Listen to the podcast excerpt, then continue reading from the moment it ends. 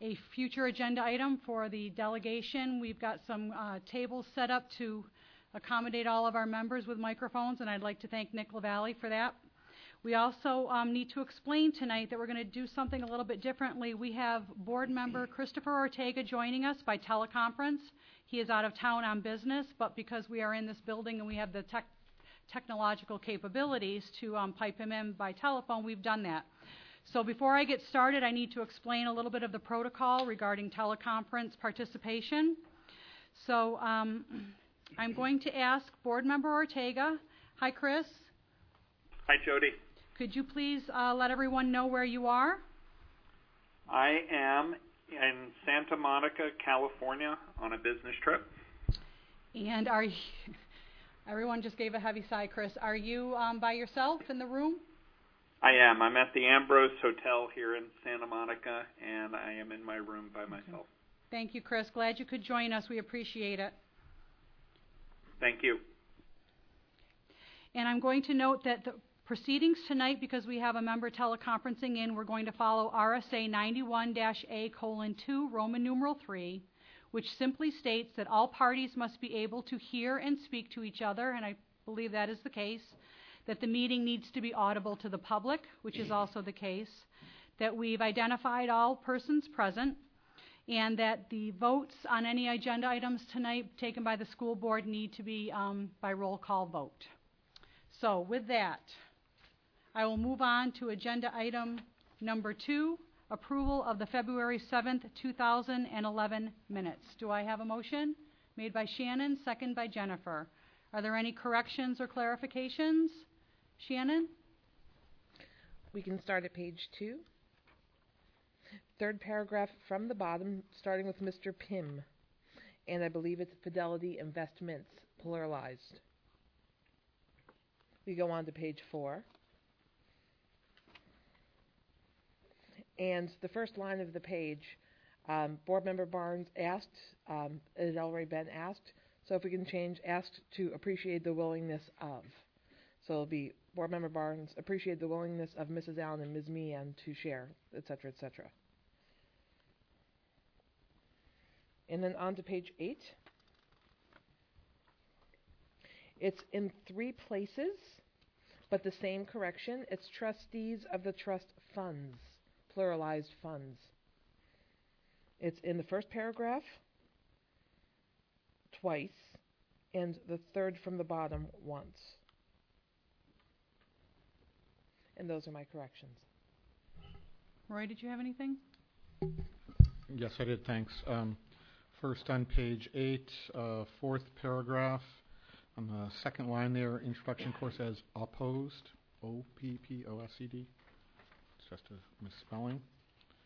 And then on uh, page 10, uh, item number 14, the second sentence at the end, uh, end of the line, you stated that approximately 20 different amendments were proposed to the budget, not made to the budget. And that's it. Jen? I just have two. On page eight, uh, last paragraph of the page, if we could just change it, shows Vice Chair Valancourt, that should be Chair, Chairman Valancourt. And also on page seven, third paragraph down, if we could just add to that, Sandy, um, she questioned whether the town or school district would purchase the large floor mats that are necessary to cover the gymnasium floor, just as a little um, explanation in the minutes. and that's all I have. Thank you. Any other corrections or clarifications? Seeing none, we'll put the minutes, February 7th, 2011, to a vote. All those in favor, please signify. Oh, I'm sorry. Thank you. Just said that. Christopher, are you still with us? I am. Okay. Are you ready to vote on the minutes, or do you have any corrections or clarifications? I do not. Okay. We will take a roll call vote on the minutes. Thank you, Marge. Getting such a habit. Um, w- why don't we go down the line? We'll start to my right with Board Member Barnes. How do you vote? Aye. Board Member Swanger? In favor? Vice Chair Thornton? In favor? Board Member Ortega? Abstain. And the chair votes in favor. So it passes four, one- zero one, with Board Member Ortega abstaining. Thank you, Chris.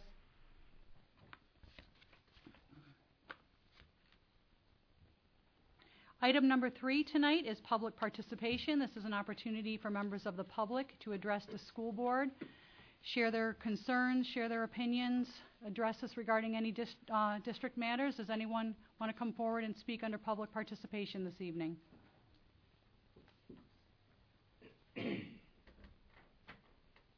Seeing none, we'll close public participation. Item number four, acceptance of gifts and grants under $5,000. Matt? Thank you. Um, as you probably recall, um, several months ago, we had a, young gentleman come before the school board uh, for an Eagle Scout project to, to take place over at Reed's Ferry School. He was a former student at Reed's Ferry School and wanted to give something back to that facility. As a result of that, he had done a lot of fundraising efforts on his own, using his own time, a lot of efforts, um, and the project has been completed. However, there is money left as far as the fundraiser that wasn't spent on the project. That amount is $364.30, and he would like to donate that to uh, Reed's Ferry School. Thank you. Thank you, Matt. Any questions? Roy? Uh, I just wanted to say this is kind of extraordinary because I don't recall any case of this happening where someone who had done a project for the schools had then taken the excess proceeds and, deli- and donated that to the schools itself. And I think uh, that uh, Matthew Beck is to be commended for this because it also shows the kind of the best qualities of scouting in addition to just being a nice act for the schools. Matthew's dad happens to be sitting in the audience as a current member of the school budget committee. So please take our thanks back to Matthew, if you would. Mike, thank you. Any other questions or comments? Do I have a motion? Shannon? I move to accept. Is there a second? Roy? We'll now do another roll call vote. We'll start down the line again just because it's easier for me to remember who, who's already voted. So we have a motion on the floor to accept gifts and grants under $5,000. Board Member Barnes, how do you vote? In favor. Board Member Swanger? In favor? Vice Chair Thornton? In favor? Board Member Ortega? In favor. And the chair votes in favor. Approved 500. Thank you. Item number five on tonight's agenda is the consent agenda. We have the approval of Public Safety Violence Prevention Policy, otherwise known as the bullying policy. Do I have a motion? Roy? I move that we accept the consent agenda. Is there a second? Shannon? We will take another roll call vote. Motion to accept the consent agenda. Board members Barnes, how do you vote? In favor. Board member Swanger? In favor? Chair, Vice Chair Thornton? In favor? Board member Ortega? In favor. And the chair votes in favor. Consent agenda passes 500. Discussion about legislative issues with Merrimack's legislative delegation. We have s- several members of the delegation joining us tonight. We're absolutely thrilled to have you here. I would like to introduce senior member Chris Christensen. Good evening, Chris. If you'd please come forward and have all the other members come forward, and then I'm going to ask you, Mr. Christensen, if you would be so kind as to introduce the members of the delegation for those of us here tonight and for those watching at home in the uh, studio audience.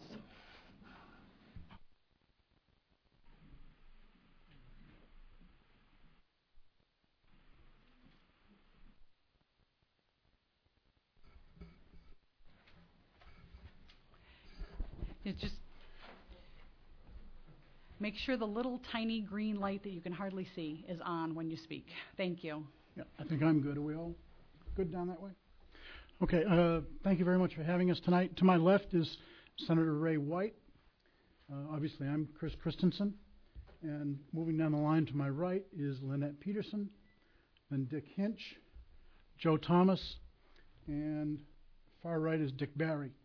Uh, Kathy Stroud called me just a little while ago and uh, unexpectedly was unable to attend. And we knew in advance that Tony Pellegrino and Jeanine Notter had conflicts, so they are not here, but uh, they send their uh, best wishes for a successful evening. Uh, let me just make a couple of quick points. and We'll try to move quickly because I left my glasses home. Uh, but we have half a dozen items that you had expressed an interest in discussing, and to simplify that a little bit, we, we broke it up amongst ourselves uh, so that one person would lead the discussion on each item, although others may chime in, and certainly I think at any time uh, any board members have questions or comments, uh, the back and forth uh, feedback is, is a good way to go. So I think the first one of those on, on the letter we received was House Bill 39, um, which had to do with um, core curriculum, and, that was Dick Hinch.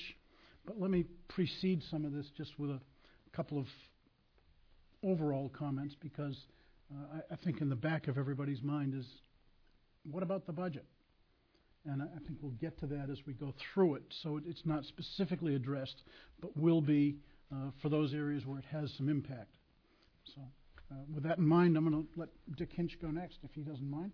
Okay. Thank you, Chris. Can you hear me all right? Um, As Chris said, uh, one of the um, uh, questions that you all had was about House Bill 39. As a refresher for you and for the audience. um, Yes. Um, As a refresher, uh, House Bill 39 uh, is an act relative to the adoption of Common Core standards in New Hampshire uh, and relative to the uh, substantive content of an adequate education. Um, What does all that mean? Um, the, the, this bill, and I should say as a um, uh, introduction to this bill, this bill went before uh, and had a public hearing before the Education Committee last week, and it went through executive session last week. Again, because I'm the first speaker and for the benefit of, of you and more importantly for the viewers at home, let me give you just a very brief understanding of the procedure that happens. Um, in the infancy, a bill uh, is initiated. Uh, in its earliest phase, it's called a legislative service request. It then becomes a bill. That bill is then assigned to a committee, uh, and depending upon the content of the bill, that determines what committee uh, it will um, start off in. It uh, may end up with a second committee, uh, and that happens uh, in all instances on any bill that has a financial note attached to it, which means money, um, and secondarily, um, when, once it goes to the floor uh, of the House and the and all 400 representatives have an opportunity to vote on it, uh, the Speaker could assign it to a second committee um, for a myriad of issues, or it can actually be sent back to its originating committee um, if it needs a little bit more tweaking to it. House Bill 39 um, was uh, went before public hearing of the Education Committee.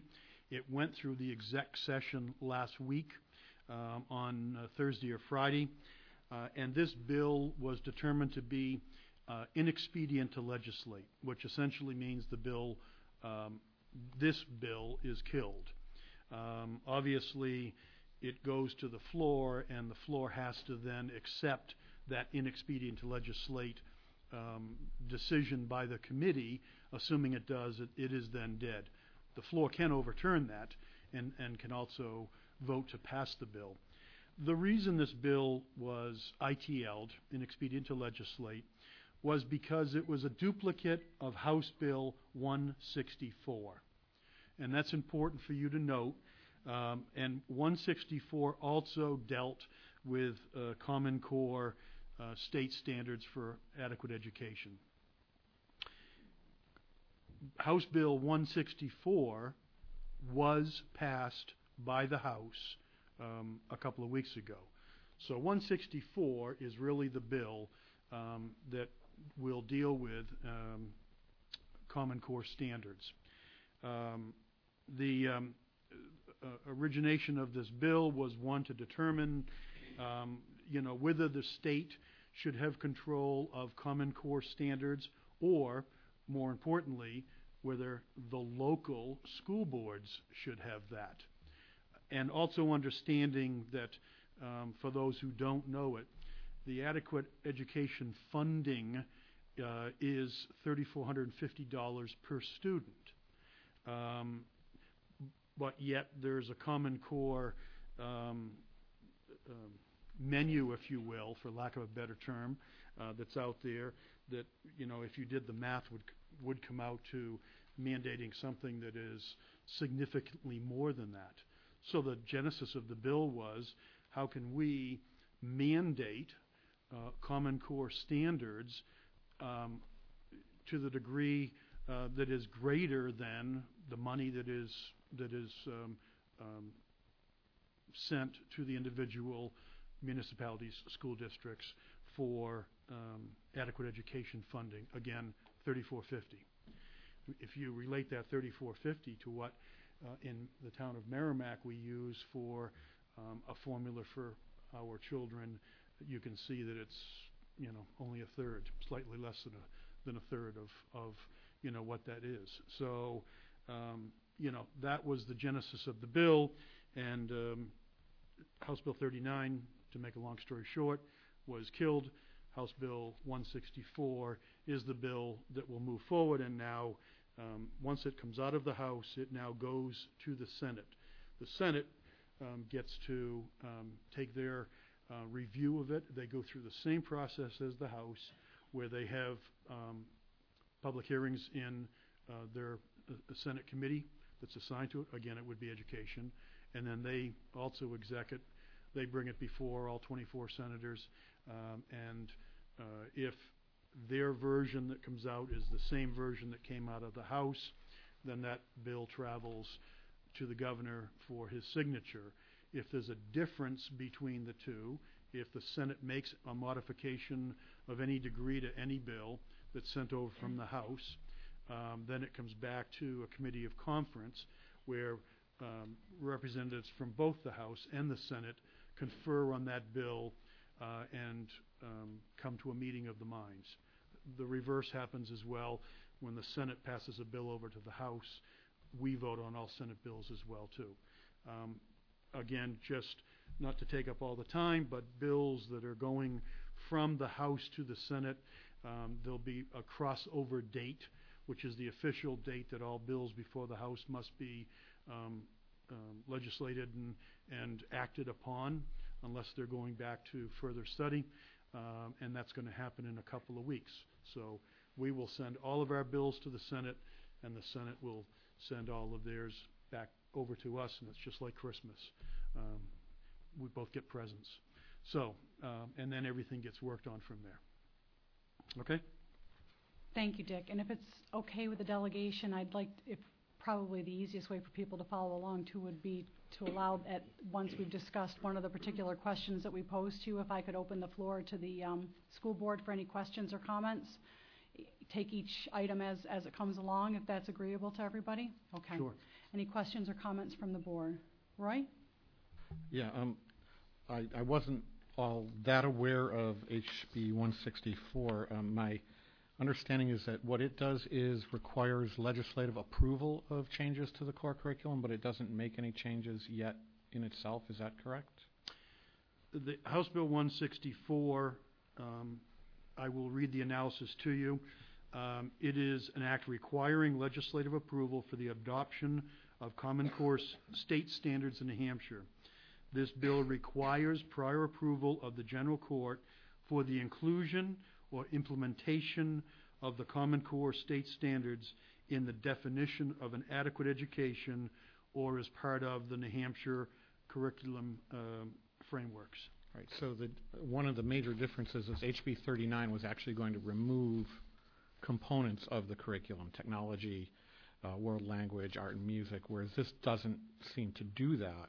Um, my question about that this bill is where it says it needs legislative approval to include the um, these core curriculum standards, which are passed by leg- by administrative rule.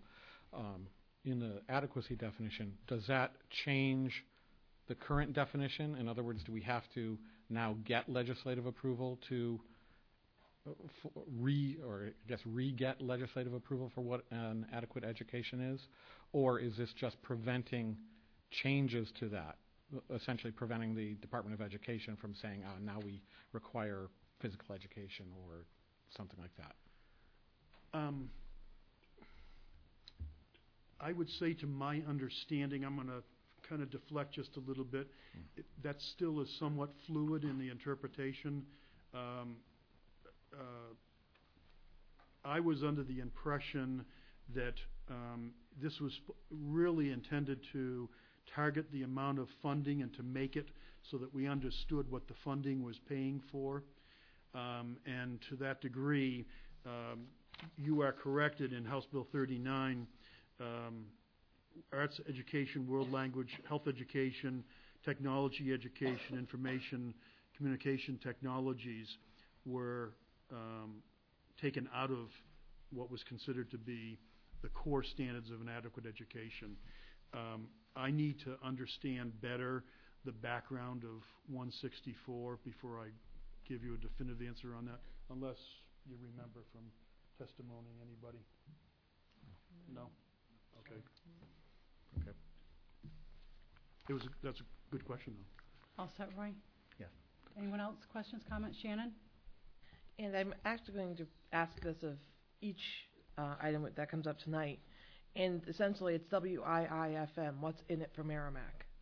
Can you um, speak briefly to how each of these, um, each of these topics are going to impact the district as, as the vote goes through in favor or not in favor, from your estimation based upon your, your experience on the floor?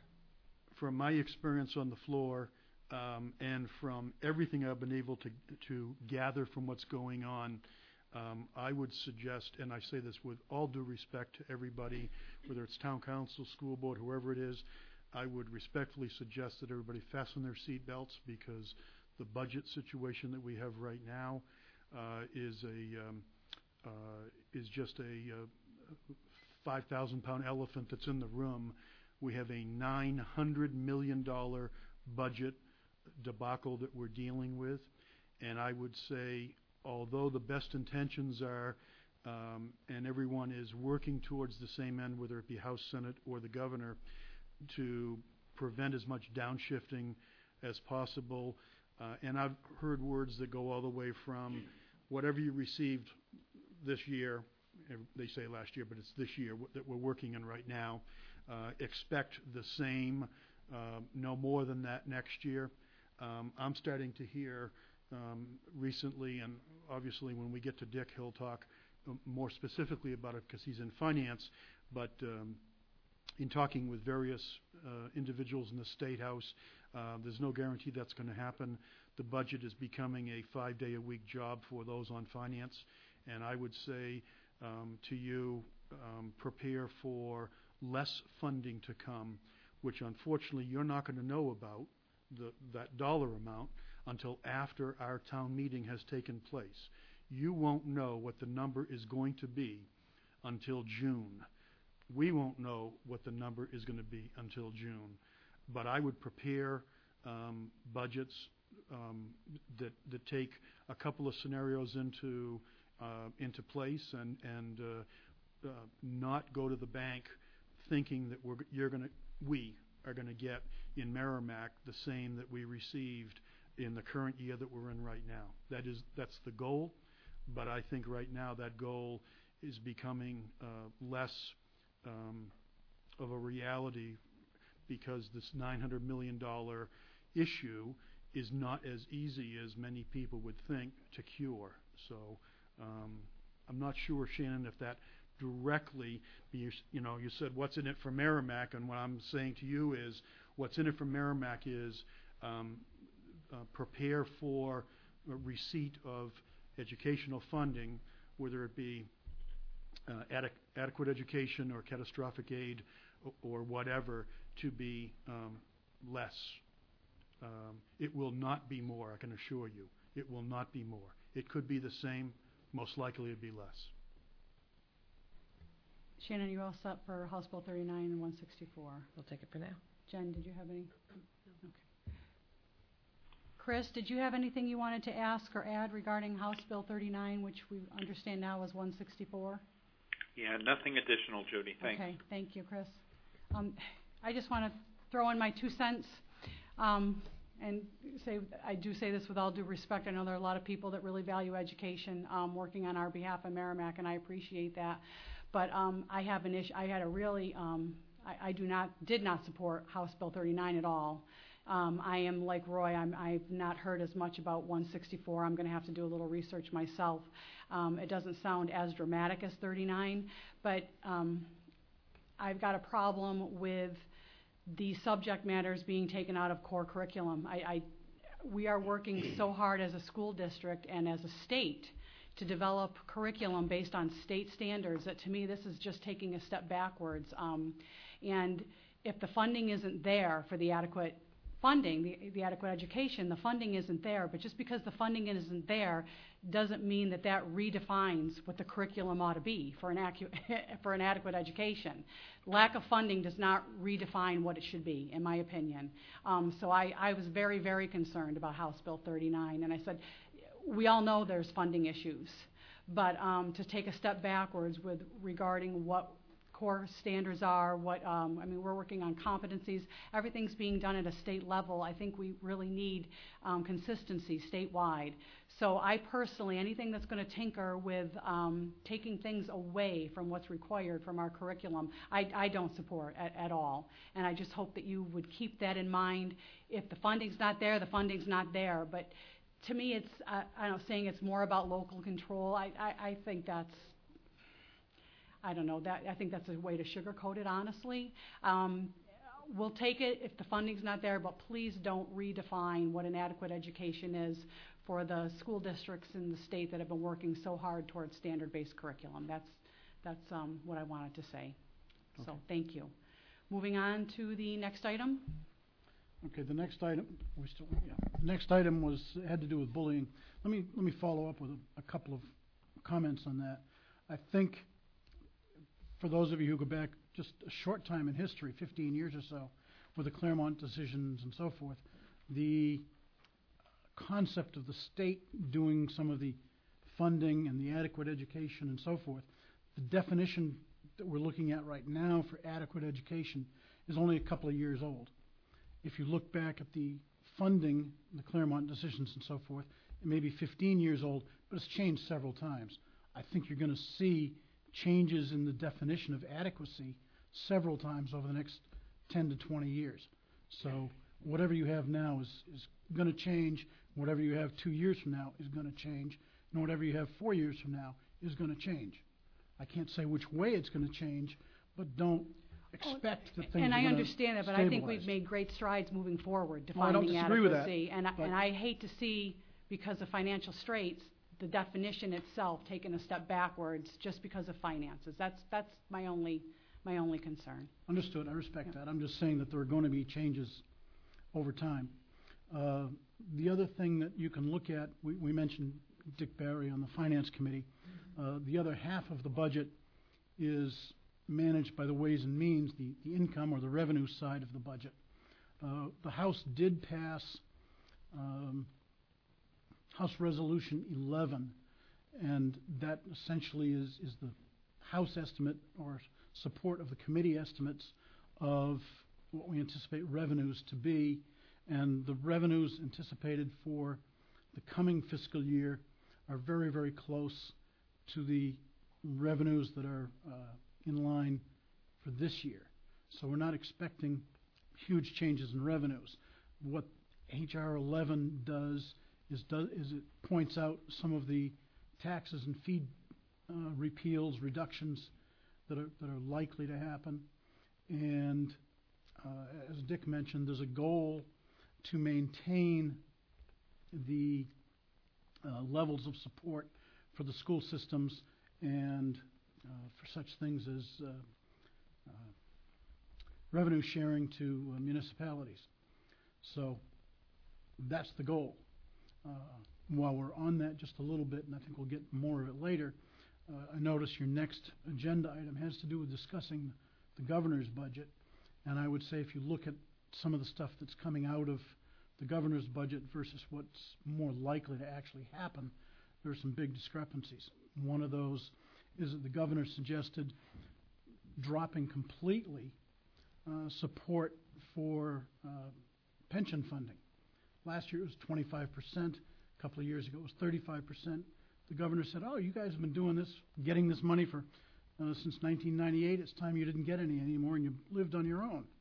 And for Merrimack, that's a little over a million dollars, as I understand it. So, uh, I think the goal is to get that 25% and, and, and do that. But you can see that there's going to be some big discrepancies between what the, the governor put out and what the House and Senate have for goals. Uh, never, nevertheless, the next item on, on your list was uh, to do with bullying, and uh, Kathy Stroud was going to talk about this a little bit, but I'm going to try and fill in for her. So if I'm uh, not up to that level of detail, you'll, you'll have to bear with me. And I, I understand that you've just passed your, your uh, new bullying uh, policy, so I know you've been working with it.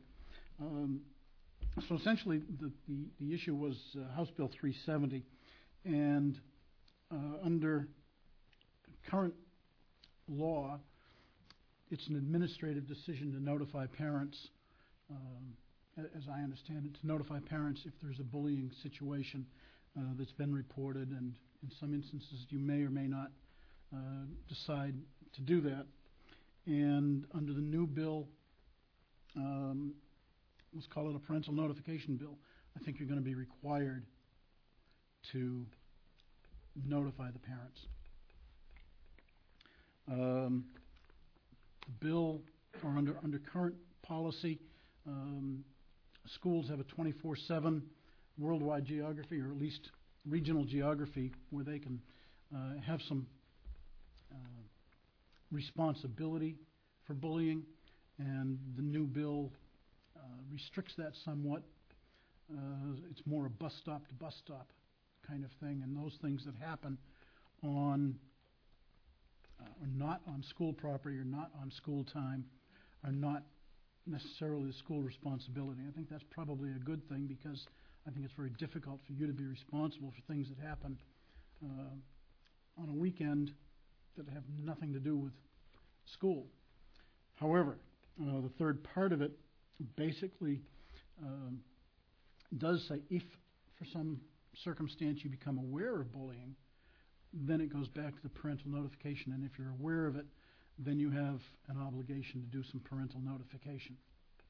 And I think that's a very uh, brief form on it. And I I can't say how your new policy uh, addresses those issues, but I'm sure you've been through Well, the this details. is something that is going to be evolving. I see this is work, to be a work in progress. Marge, did you want to weigh in? I was just going to say, I think um, the reference that was made in the letter, Chris, and, and if Kathy was taking care of it, you might not know it, but um, we were concerned about the mandatory re- training requirements because what it says is really that we're responsible for doing training of all people, volunteers, bus drivers, all people, year after year after year. And I think everyone understands that in the beginning, when a policy is brought forward, there's a real need to notify everyone, but it's it's um, the cost of trying to figure out how to train year to year to year to year. And and I think um, when it was specified to you, that was the part that was the most concerning because it does have this recurring cost, if you will.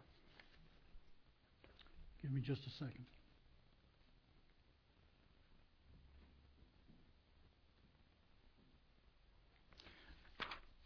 I don't see anything addressing that particular issue uh, in the uh, analysis of the bill. Uh, So I can't really address that for you tonight, but we'll take a look at it. I, think we would appreciate if if um, you don't have an answer tonight, not to worry. I mean, these are very complex bills that are ongoing. But I think what we thought was that during this legislative session, that was going to be perhaps reviewed again or looked at. So if um, that could just be investigated by our delegation, that would be very helpful to even find out what might the future bring forward. You know, if it's not um, modified this year, it might be another year. But I think we're very anxious to know for our future. Good point. Uh, If I may, uh, this bill uh, is going to be going for a public hearing tomorrow, and it will be exec on Thursday. So we will know more information on if there's um, any changes to this bill uh, after Thursday. Thank you. I think we'd be interested in hearing um, any other school districts have brought concerns forward to their um, representatives as well. The manpower that it would take to do the training that's required currently, I don't think we, we, we might even talking about possibly addition to staff to um, handle the, t- the quantity of time that it would take to do the training necessary, um, because it goes all the way down from your full-time staff down to all your volunteers, um, bus drivers. So that, that's an incredible amount of time, and that financially speaking, that is a, um, a concern for the school district. Dick? And just in conclusion, I'm sure you do understand, uh, House Bill 370 actually uh, is revising the anti-bullying law to repeal mandatory training. That is the genesis of the bill. So, um, okay. That was 370, you said, Dick? Yeah, House Bill 370, which is the anti-bullying law, and um, it, it is an act to repeal mandatory training. And you said it's going to be exact afterward? Yeah, the- again, if you go through the scenario that I used, the first public hearing will be tomorrow, and then on Thursday, that same committee will meet um, at, at some designated time to go through, and that committee votes on the action of that bill, whether it's ought to pass, or ITL, or send to committee for further study. From that, it then goes to the House floor, um, and actually it would go to the House floor next week because of the timing that we have. Thank you. When he says exec, uh, shorthand for executive session. However, executive session for us is not non-public. It just means the committee is meeting within themselves and the public can observe but not participate. I'm just, because honestly, I was wondering if that what you meant, our executive council.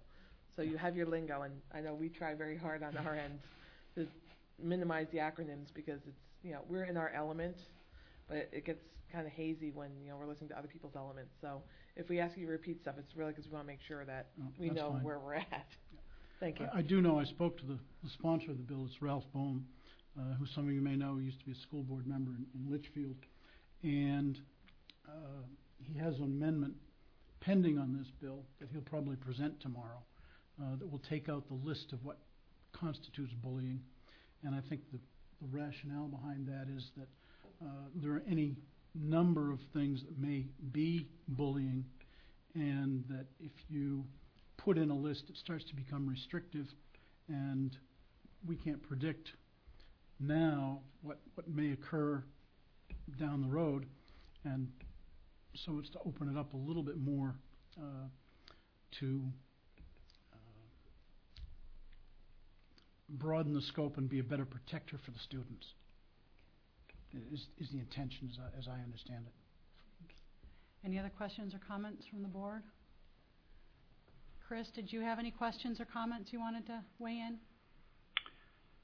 Um, I just uh, I, I've got the opportunity sitting in the room here to uh, to look online at these bills as as I look at them, and unfortunately, in this one, I didn't see the uh, the removal of that training requirement. I agree with you. That our concern is around the scope of what that training represents and the volume of people that we would need to train, and so. I I hope, in fact, that that is, in fact, a, a piece of it. And I would just um, also convey that I, I think the the the challenge with broadening the scope is is you know the, the on the one hand it's it's protecting the students. The other is as a district, I think it also sets us up for um, potential liabilities if if bullying is not well defined. Um, it becomes something, and we've had this conversation at our table. Um, you know, in the eye of the beholder, and um, you know, we're required to do quite a few things as it relates to this, and I and I think the challenge that we have is, is that if if we aren't clear about what bullying is, and we're required to do things, then then everything is, is can be perceived to be bullying, and, and we have a, a liability there. And so I, I understand the the desire to um, broaden the language, but by the same token, I think it's a, a challenge um, in terms of a district's requirements to act when when just about I don't want to say just about anything, but the less clear the language is, um, the more difficult it is to define. Thank you, Chris. All set? Yes. Thank you. Ready to move on? Good point. Uh, I think the next one was catastrophic aid, and I think Joe Thomas is going to speak to us a little bit about that.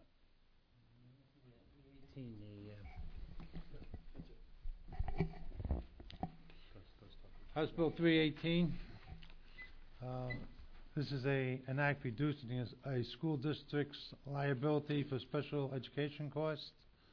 Uh, th- This bill reduces the liability of school districts for special education costs to two times the estimated uh, state average expenditure per pupil. Uh, First off, this bill is not going to be retained. In other words, it's not going to go out this year at all. It's going to go back to the committee, and it probably will, will not come up again this year. And uh, this bill is basically meant to reduce the uh, money allocated to students with special needs and uh, to set a lower limit for the amount the state will pay. However, the way the budget seems to be going and the way that uh, even the governor, when he came out, that no matter what was going to happen, uh, it looks like there's going to be reductions and uh, allotments for this. And um, I guess this thing goes back to originally when these bills were set up, I guess in the 70s. Uh, I guess that was the beginning of it, or around that period. The federal government was agreeing to pay 45% of the cost, up to 45% of the cost for doing it. And lately now we're coming to a place where they're paying between seven and a half to fifteen percent if we're lucky. And so the way the state is with, with money, uh, this bill itself is, is dead, but money is going to be tight. I talked to the uh, chairman, uh, Joseph Petrie, this morning and asked him his feel on it, and uh, they're looking into it, and I'll get back with him a little bit more on it later. Um, I hate to use this as an excuse. It sounds like when I was in school, the uh, the dog ate my uh, homework type of a thing. But anyway, my computer was down and trying to get in touch with it and finding out about this until a little later. So I apologize for trying to catch up a little on it. But anyway, uh, do catching up. Uh, it is a still bit in a, uh, still going through some uh, motions, but the money isn't there. That's what we're coming down to. Thank you. Questions, comments? Roy? Um, yeah, I, I don't think anybody up here would ever believe that we would actually have to spend less at the district level in ca- in uh, special education. So I I couldn't see that particular bill going forward, um, even in the best of times. The governor's But you can dream, right? uh, we we can dream. Yes. Um, the governor's uh, initial proposal is to change in, um, the district liability um, from three times uh, anything up to three times the state average to ten times the state average. In other words, catastrophic aid would only cover the those most expensive students, essentially the top 50% maybe of your typical out-of-district placement or something like that. yes. Um, That's my understanding. like uh, uh, Representative Christensen did for the uh, uh, retirement, and I'm sure we'll get into that more. But do you have any sense of what reality will be? I mean, this because this is the kind of thing that we do have to kind of plan for for our our deliberative session, our town meeting. So, I mean, do you have any sense of what the House is thinking, for example, in terms of the governor's proposal, whether that's likely to come to fruition or something between the current state and, you know, three times, ten times? That's a lot of money. Well, I'd like to turn this over to my good buddy right here on the right. That's- Sure you. That kind of gets me. We'll, we'll help get him off the, off the hook. Uh, The, the governor started that ball rolling. This is aid to the neediest of the needy. From what I understand, Merrimack doesn't have outplacement of, of uh, special needs Yeah, we- to, to, Is uh, that correct? what, what do they call them, uh, homes, uh, homes where you stay, what, uh, Oh, residential. We have Yeah, residential We we do have placements. some residential. You, you do have residential ones? Okay. The- The reason I thought that was my, my daughter, one of my daughters works at a residential home, so I'm, I'm pretty close to that. She teaches, uh, National School for Children. And I, I tend to go there a couple of times to work with the kids. So I was paying close attention when the governor said he's gonna change catastrophic aid and is gonna move it back, at least, uh, that piece of it, the, the high-end piece. Uh,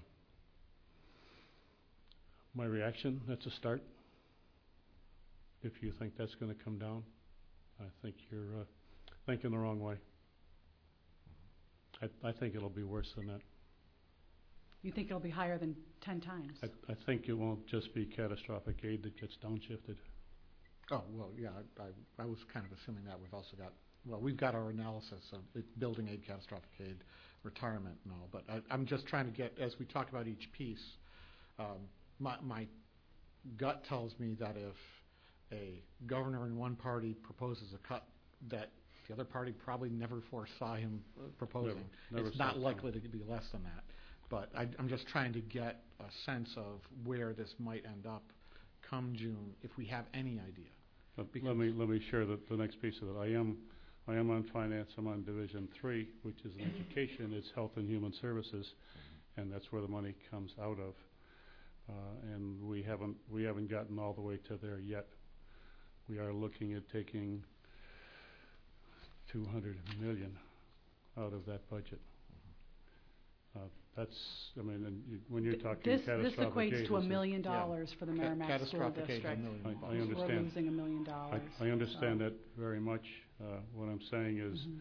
we're looking at two hundred million.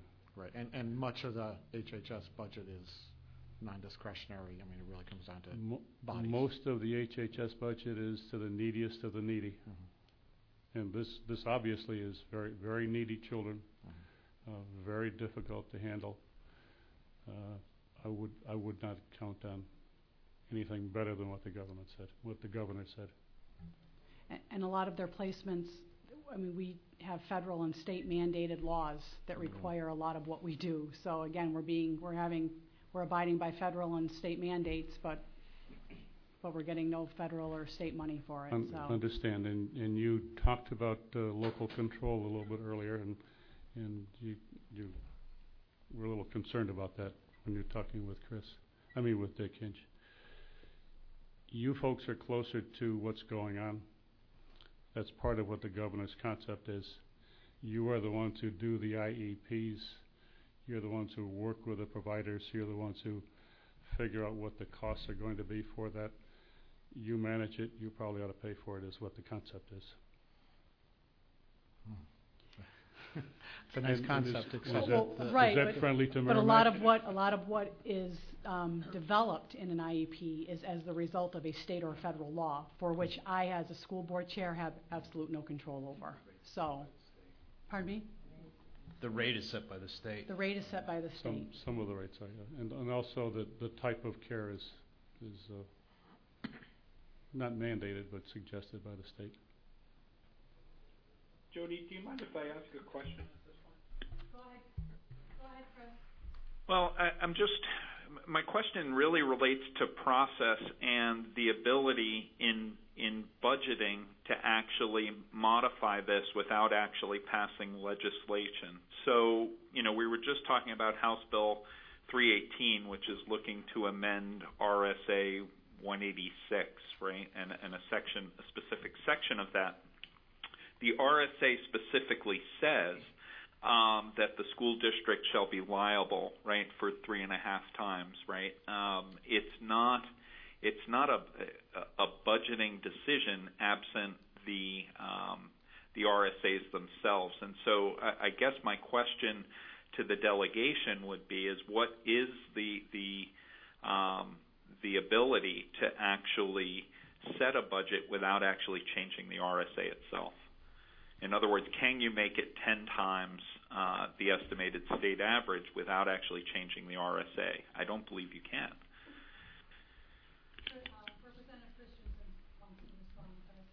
Thank you. Thank you, Chris. Um, this may be a little bit obscure, but uh, generally speaking, we can put almost anything in the budget that has gone through a public hearing. Um, we can't put into the, the, the budget is House Bill 1 and House Bill 2 uh, combined. And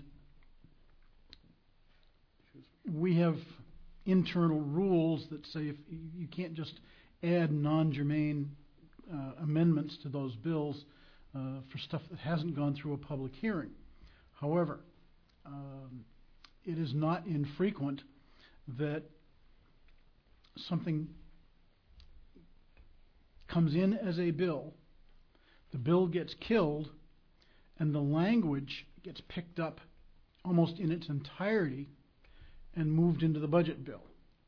And you can do that even though the budget bill may not have a hearing specifically on that item because it has had a public hearing in front of the House or the Senate, as the case may be. So uh, some of those things could change um, as part of the budget process. Now, having said that, we instituted rules this year that we would not bring things into the committee of conference that have not had a House position taken. So we've taken, uh, for example, we mentioned earlier, House Resolution 11, which is the revenue side of the budget. Uh, subject to change as we move along, the bill was voted on and then placed on the table. Other bills that have been uh, tabled or had some other action taken still have that content, still have gone through the public hearing process. But to pull something out of the air, as was done a couple of years ago, uh, can no longer be done. So there is a, uh, a better level of protection against odd things happening at midnight than we've had in the past. In this particular case, until something else happens, the bill has been retained. It's had its public hearing. Um, so there, there could be uh, some taking of that language uh, and in the past put into the House bill, uh, House budget. On the other hand, at this point, because it's retained, the House has not taken a position. So this is a little bit new ground for us in terms of what can go into the budget in the committee of conference uh, when it hasn't gone to a point where the House actually took a position. My feeling is that because we have not taken that public position by a House vote, uh, nothing would happen to it at this point. Now, there could be uh, a change. The bill that's being retained can be brought back at some future time. And uh, although there are some restrictions on that too, we're, we're getting into a little bit more detail than we need to on process. Does that answer your question, Chris?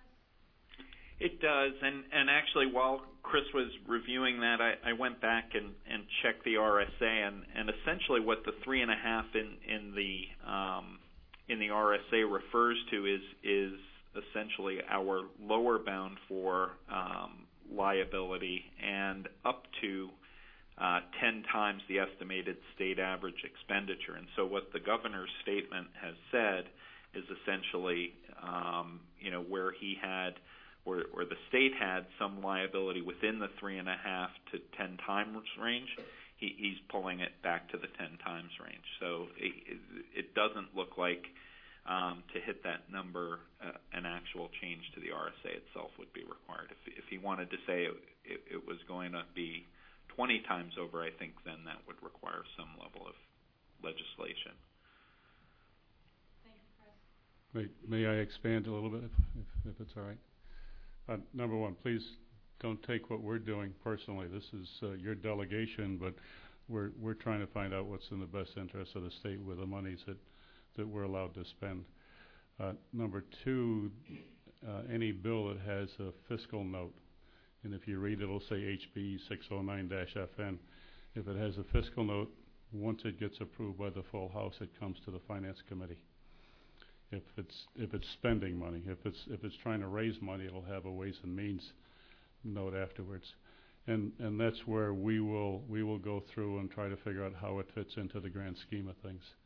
whether it's how, how high it is on the priority based on all of the other things that we're trying to spend money on. So it, it can get changed there also. And none of us here takes any of this personally. You know, we understand these are financial decisions. It's, it's financially difficult times. We all know that. But the, um, the value of having a conversation like this with us all sitting in the, I mean, we don't do this very often, and this is, this is um, very valuable to both of us.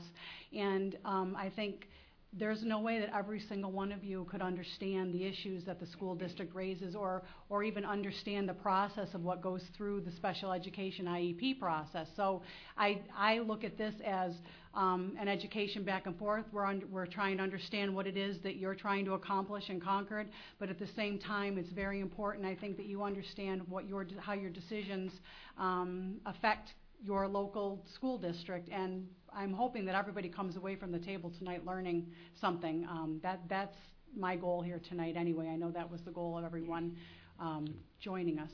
And, and if I may, one more thing, thank you. I, I agree wholeheartedly, and you mentioned before that some of the requirements are state and federal. If, if you have federal requirements, uh, state requirements more, more than specifically, if you have state requirements that are impeding your ability to get the job done or to control some of your costs, please let us know. We don't know those. And then we can go and, and try to, try to get a bill through and work with you to do that. Thank you. Any other comments or questions? Chris, are you all set on this one? Yes, thanks, Judy. Thank you. Okay, let's you, move Chris. on. Thank you, Dick. Let's move on. Okay, we're well into the financial questions here, Let me just, and I think, okay. um, I think that it's important, once again, to restate um, uh, the obvious, though, as well, too. Whether we're talking about uh, catastrophic aid, next we'll be talking about building aid and all that. Um, I guess I can't send the message to you any stronger than saying you absolutely have to prepare for there to be less aid, regardless of what it's called, coming to Merrimack uh, when the budget is determined in June. Um, There is absolutely no way to cure a $900 million problem without it adversely affecting every single um, city and town uh, in some fashion uh, in the state. It's just the number is humongous. And so you, I think you need to just keep that in perspective. We understand what the issues are, um, no differently than all of the reps and all of the senators from all of the cities and towns throughout New Hampshire are, are fighting for their uh, piece, if you will, of the pie. Um, but the pie is only so big, and the ingredients in it, um, you know, are such that it's just going to be, um, you need to prepare for less, is the message I'm delivering.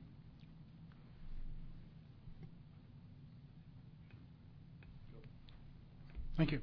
Um, We were coming down to building aid, and we're getting more and more into the financial aspect, although the, the bills you've been asking about officially, for the most part, are going through the Education Committee. Um, Those that have a- a financial impact, as you've heard in the last several minutes, would go to the Finance Committee. And so Dick Barry's going to talk about uh, the building aid, but I think he's going to expand a little bit into some of the other things that uh, go through the Finance Committee and and perhaps give, give us a little more global approach there as well. I'll, I'll try not to get too bad on this, okay? You, uh, Chris asked me to, uh, to talk about House Bill 604, and I believe that was on your list, uh, Madam Chair, relative to the approval of plans, specs, and costs of school building aid, construction, and renovation. And, and this bill requires that the, uh, that the Department of Education set up a prioritized system for all such requests at the Department of Education level. Uh, The the first part is, uh, it would be based, on priority one would be health, health, safety, or compliance issues, and improvements to indoor quality, air quality, and compliance with Americans with Disabilities Act, that kind of thing. The the second one will be repairs and improvements not related to health, safety, or compliance, but uh, improvements to school building structures and windows and doors. and, and the third priority was upgrades of learning spaces, uh, minor capital improvements. And, and it requires that the, the Department of Education, the commissioner, recommend pro, uh, proposals to be funded based on the priorities, and that means it's also based on how much money is going to be left over. Uh, This bill has been retained in committee. It's, it's gone through a public hearing. They decided to retain it because there are two other bills out there.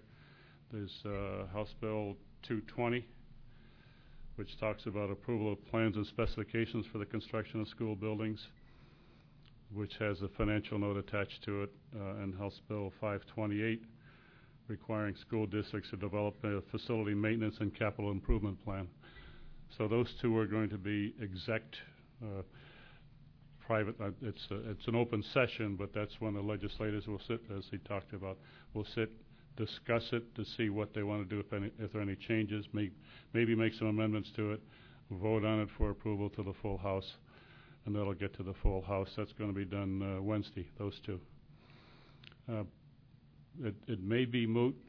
Uh, I, I believe that the governor suggested strongly that education aid uh, be maintained as, uh, well, I forget what the exact word is, but hiatus, I guess is a good word, that the, that the state not fund any, any more any more school buildings for the next two years, the next biennium.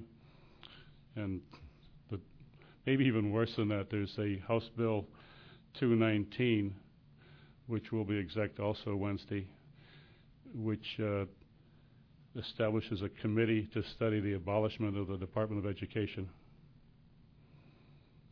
at the state level. Uh, this this is this is getting tough. This is getting tough. As as I had said to the town council when we met a, a month ago, there are no sacred cows. Uh, you're, you're, it came home to roost while my wife and I were out to dinner when the the uh, the hostess came over after we were eating and looked at my my bill and said, "Oh, I see you didn't order any sacred cows." We we got beat up on that, and and your uh, superintendent knows that uh, there's there are no sacred cows. She was up to uh, talk about a bill that uh, was near and dear to her heart, the the uh, elimination of funding for public TV in New Hampshire. That passed the House. So there's some interesting things going on up there. Uh, I'll, I'll drop it there and let you ask questions. Questions, comments from the board? Roy? Yeah, um, we, um, at least when I was approaching this, I wasn't as concerned so much about the, the various bills that are up there because they're, I can never keep track of how many different bills are on a particular subject. But again, going back to the governor's budget message, cutting the building aid from 50 million statewide to 20 million is going to cost us $300,000. And my main concern about that is not so much this hiatus on new projects, because we had already digested that last year. Um, you know, we've got this plan for hopefully eventually getting around to consolidating our SAU and special education offices. We knew, at least in the short term, that there was not going to be building aid for that. But my concern is that this change in funding is actually affecting projects that were approved a decade ago. I mean, we've got projects that were bonded with 15-year bonds or so, and now all of a sudden, you know, they were bonded and voters approved those under the understanding that we were going to be getting building aid for them. And now that's potentially going to be yanked out to the tune of $300,000 just next year for this district. And so that's my biggest concern is change. It, it's one thing to change the rules going forward because we do all understand this is, you know, we have 900 million dollars is about 700 dollars for every man, woman, and child in this state. So I doubt anybody wants to pony up that 700 bucks personally. But changing the rules going forward is one thing, but changing things that were, you know, multi-year obligations that we can't get out of that voters approved with the understanding of what the rules were at the time. It's sort of like what the state did to us with the tolls, right? I mean, we said they said anything happening on the turnpike is going to be done with a toll, and then after Merrimack was done, they changed the rules, and we get to pay forever, right? So that's my concern on this kind of funding change. And again, I'd like to get a sense of what the House's approach is to that, not just to the potential hiatus on projects going forward. I'll, I'll take that if you'd like. Uh, First, first, let me mention the tolls. Uh, You probably saw the, the tolls folks come in and, and Oh, yeah. because of the Manchester Airport Access Road, the, the federally funded thing, and they had a dozen different uh, scenarios, uh, only a couple of which eliminated tolls in Merrimack, and none of them really raised the money that they wanted. The, the commissioner of the Department of Transportation came to our bud, our budget session a couple of weeks ago, and bottom line is, uh, no change, which absolutely floored us.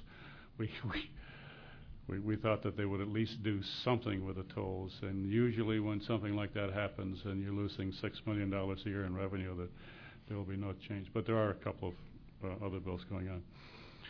The impression I got from the governor's presentation was not to take away existing payments on the, the school building piece of it. I may be wrong, but I didn't, I didn't remember seeing that specific piece. What I thought was that the moratorium on new building aid would be continued for two more years. Chris? That was my understanding as well, that those uh, school districts that are getting assistance for building aid currently under existing programs, existing projects, will continue to get that aid. The moratorium is, is uh, on new construction, new projects. Matt, you want to weigh in?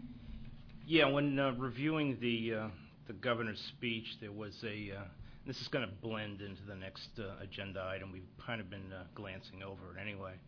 Uh, the governor made the following statement: In recognition of the state's financial situation, this budget provides $20 million for school building aid payments in 2012 and restores the funding to 100 percent or nearly 50 million in 2013.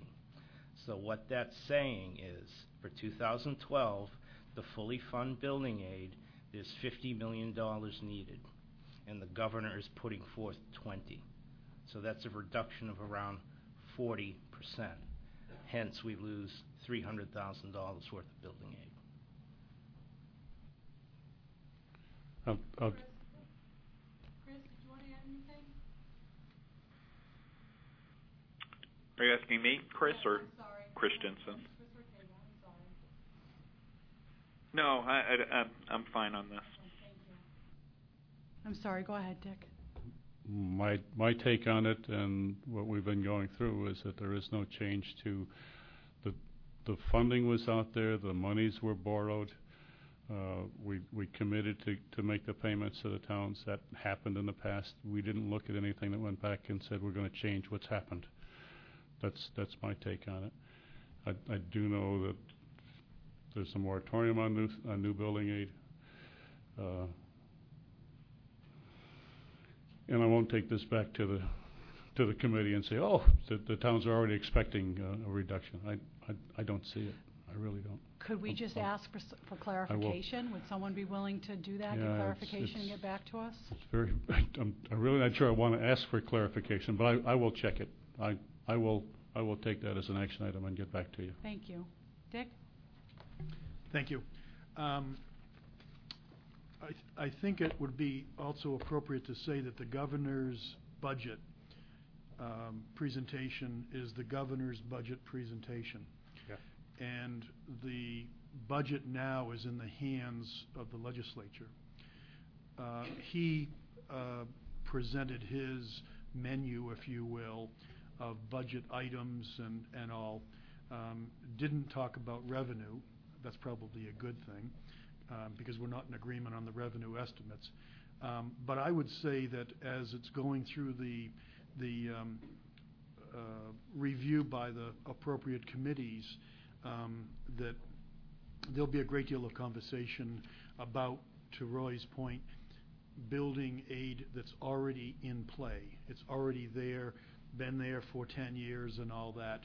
Um, And, and I didn't draw anything, even though I heard Matt's, um, y- uh, you know, uh, reciting the governor's address.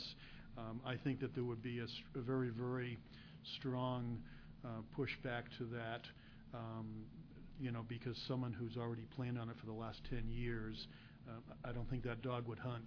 But as far as, as anything new, there'll be nothing new at all. Yeah, just, just to mention, the building aid program has been in the state for 50 years. Hmm. So I would hope that I could get that information. You would tell me that the $500,000 that we're planning on getting is going to come true. And again, the only way we can communicate that to you will be in June.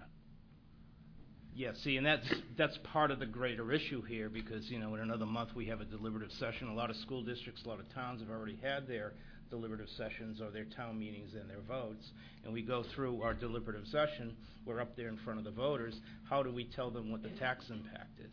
We really can't. We can tell them what our appropriations are, we think, with the exception of the retirement contribution, because if the retirement contribution goes through with the state decreases its obligation to zero, that's a million dollars on our budget. So it puts, I know you know this, but I just figured I'd say this. It puts us in a very difficult situation to try and present things to the public, to the voters, to the taxpayers honestly. It's hard to go up there and say, you know, we think, I don't know, we're not sure, it could swing $2 million. And that's a hard place to be in. So we appreciate your efforts, though, but it's, it's, it's hard Yeah, on and, us. and the efforts will continue by all of us, and there's nothing we can do with the deadline. Uh, June is June, and, and that's why I've been saying for the last hour now, plan for less. There's just not going to be more. There may be the same, but you have to have a fallback for less. Well, and uh, we understand we're not the only school district in the state facing this issue either. Everybody's in the same boat, and s- other school districts have already had their deliberative sessions. And I personally am thankful that we still have, um, we're, we're having an emergency meeting on Thursday this week to address, I mean, $2.3 million is, is a substantial amount of money. Um, and we're, I'm thankful that we have this time to address it and, um, and possibly make some changes at the deliberative session. But, um, I mean, we're either, you're not knowing whether you're going to get a million, $1.3 million before June, and then you're not knowing if you're gonna have to spend another million dollars until June. The other issue we have is contracts. We need to let, um, staffing know if they've got a, a job with Merrimack School District before April fifteenth. So what that does is that gives us, um, reason to basically give out pink slips to people saying, in April, you're going to have to wait until June to find out if we can afford to have you. So I, I know that you all know this. I know we are not the only school district in, um, in this situation. And um, I'm really happy that the education funding is still there, but, but we're being whacked at, off at the knees in, in other areas. Um, and dollar amounts like this are really, um, they're very difficult when you don't know if you are getting something um, and you have to plan for it anyway. It's, it's very, very difficult for us to come forward with something. Um, I, I, we, are, we absolutely are going to plan for the worst and hope for the best. But um, we are trying, as you can tell, we're trying to feel you guys out tonight to say, you know, is it really going to be 2.3? Do you think it might be a little bit more? You know, we're, we're just looking for some kind of, um, of guidance. But, um, and the, you're either going to raise people's taxes or you're going to cut services, that kind of a dollar amount. And that's the other thing, it's like, I don't want to sugarcoat that to people. Um, we can absorb $2.3 million without losing some staff. And um, if we don't lose staff, then we will appropriate, we'd have to appropriate the revenue that we're going to lose, and then we've got the million dollar expenditure on the other end. So, um, it, plain and simple, we're either going to raise taxes, or we're going to reduce services, or we're going to do both. So that's, again, you talk about the white elephant in the room, that's, that's what it is. So, um, I, I'm just hopeful these discussions too will just lay it out there for people to understand. Um, to me, it's very, very important that our constituency understands the situation that the state it is in, that the town government, I mean, the town government, they, here, Merrimack Town Government has same issues as the school district. So I'm just, um, putting it out there. Roy? Uh, Just to come back to the building aid, so um, 2008, 2009, the state actually appropriated or or paid out almost 43 million in building aid. So if that governor's trial balloon of $20 million actually floats, sorry, then it would be a significant cut. I mean, that was, so 50 million is the current full funding of building aid. So it would be cutting existing projects, and that's, um, if that is something people weren't aware of, I think it's worth making people aware of in these discussions. I, I do know that we've, we bonded the building aid last year. We borrowed, borrowed money to pay the building aid for the last biennium. We won't do that.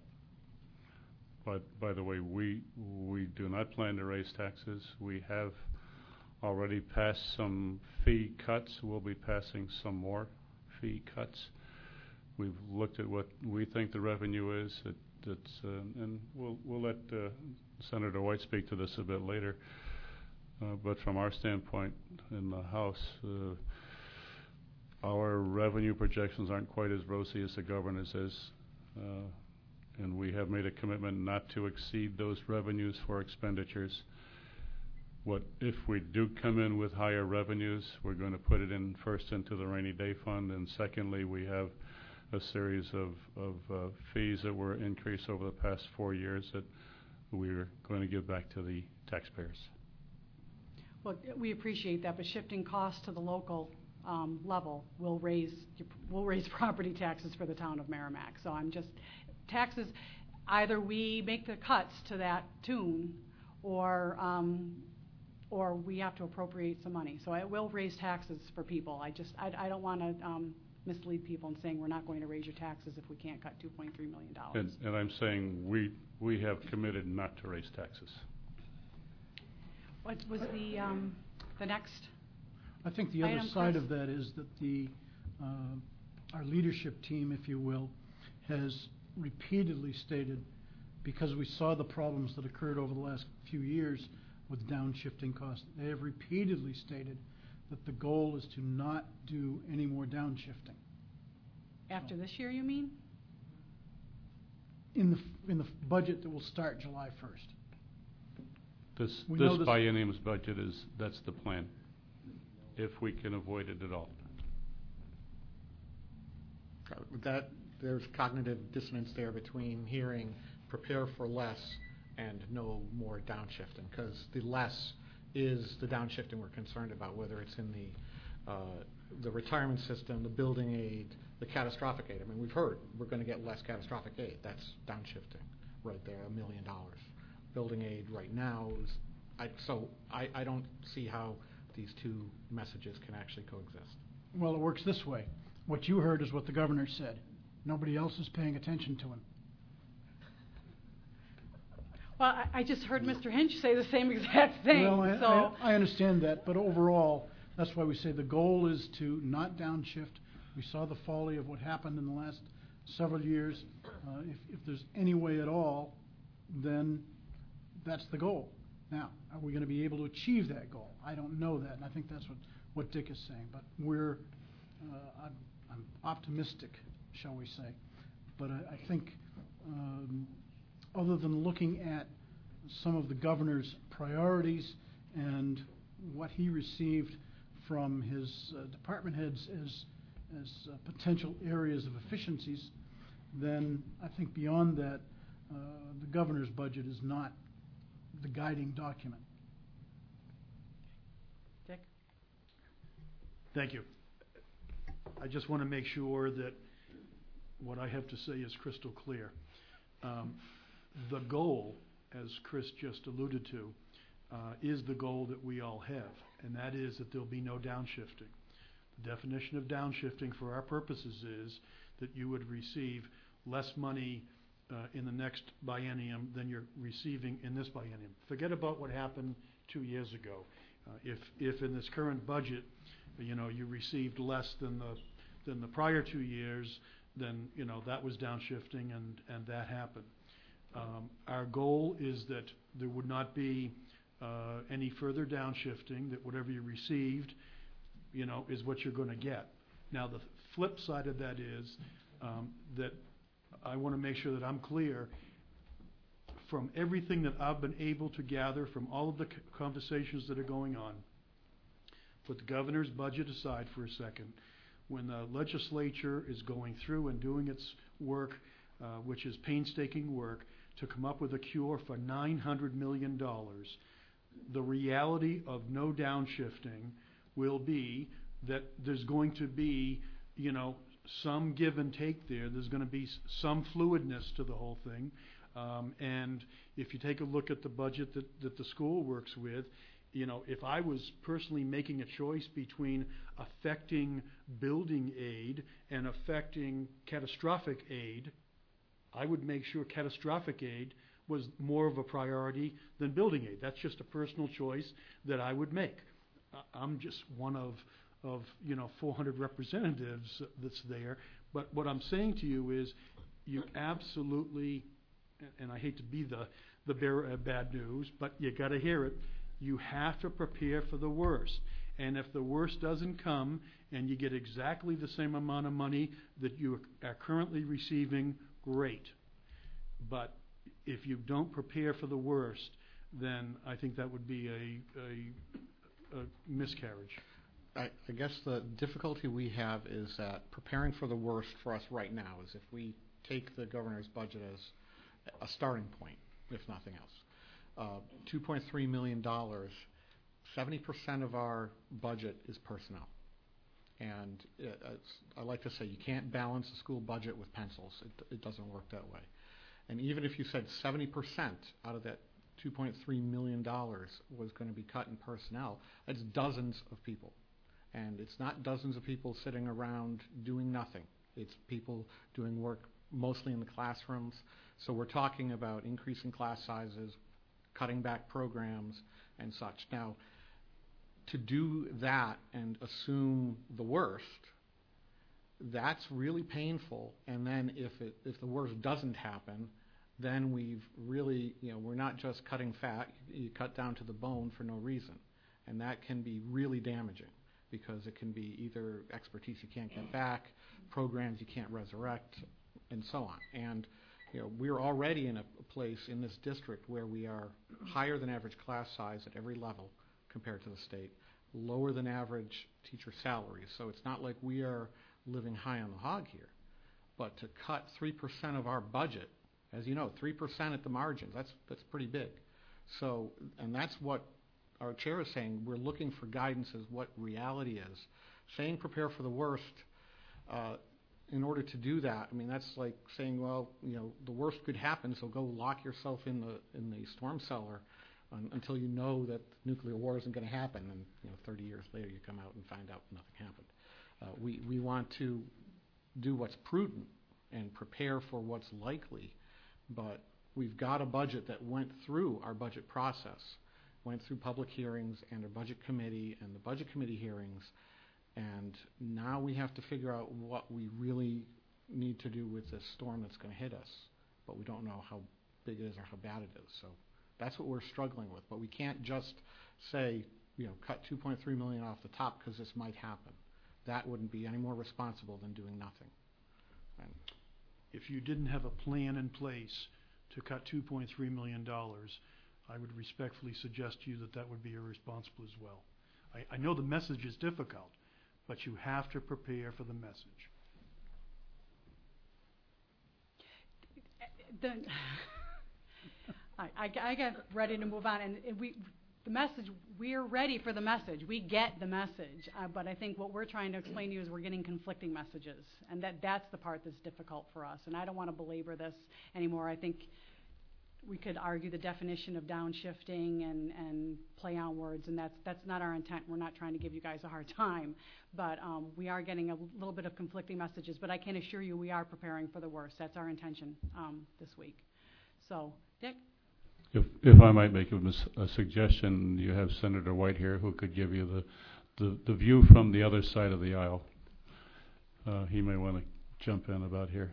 Yeah, thank you, Did Dick. we Actually, burn the- through all of our um, our no, the- questions? The next item on the list is uh, the retirement program, which is for Senator White. Um, I'm not sure if, uh, what you want for detail or if you just want, uh, how it's gonna affect your budget, so I'll ask you for some guidance, what you wanna hear about, uh, the retirement system. Roy, why don't you go ahead?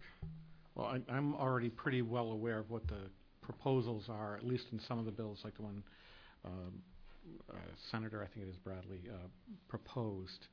Um, and a lot of those proposals are good as far as they go in terms of increasing um, contributions by the participants and changing the uh, three-year average salary to five-year average to kind of smooth out that last bump that people get, eliminating sick pay as part of the salary calculation and all. Um, from that perspective, one thing I'd really like to see added, and I know it exists in another bill, is to just sunset the whole system and move from a defined benefit plan to a defined contribution plan like you see in about 80% of all the companies out there. Because when we talk about local control, uh, right now we have no control over it. The, the retirement system comes along each year and says, hey, guess what? You're paying more. And, um, and again, we have no control over that. Most of that more is going to people who have already retired anyway, that, that big uh, liability. If it was a defined contribution system where even if there was a mandated match at the district level, then we would be un- in control of how much we were paying because it would be a match of a certain percent of salaries that we control. It would be known upfront exactly what we were going to pay, and I think that would be a big win. And the defined contribution model is very well proven throughout the rest of of industry. So that's my two cents on that. And yes, we want to hear how bad it's going to be for us fiscally. So. Okay.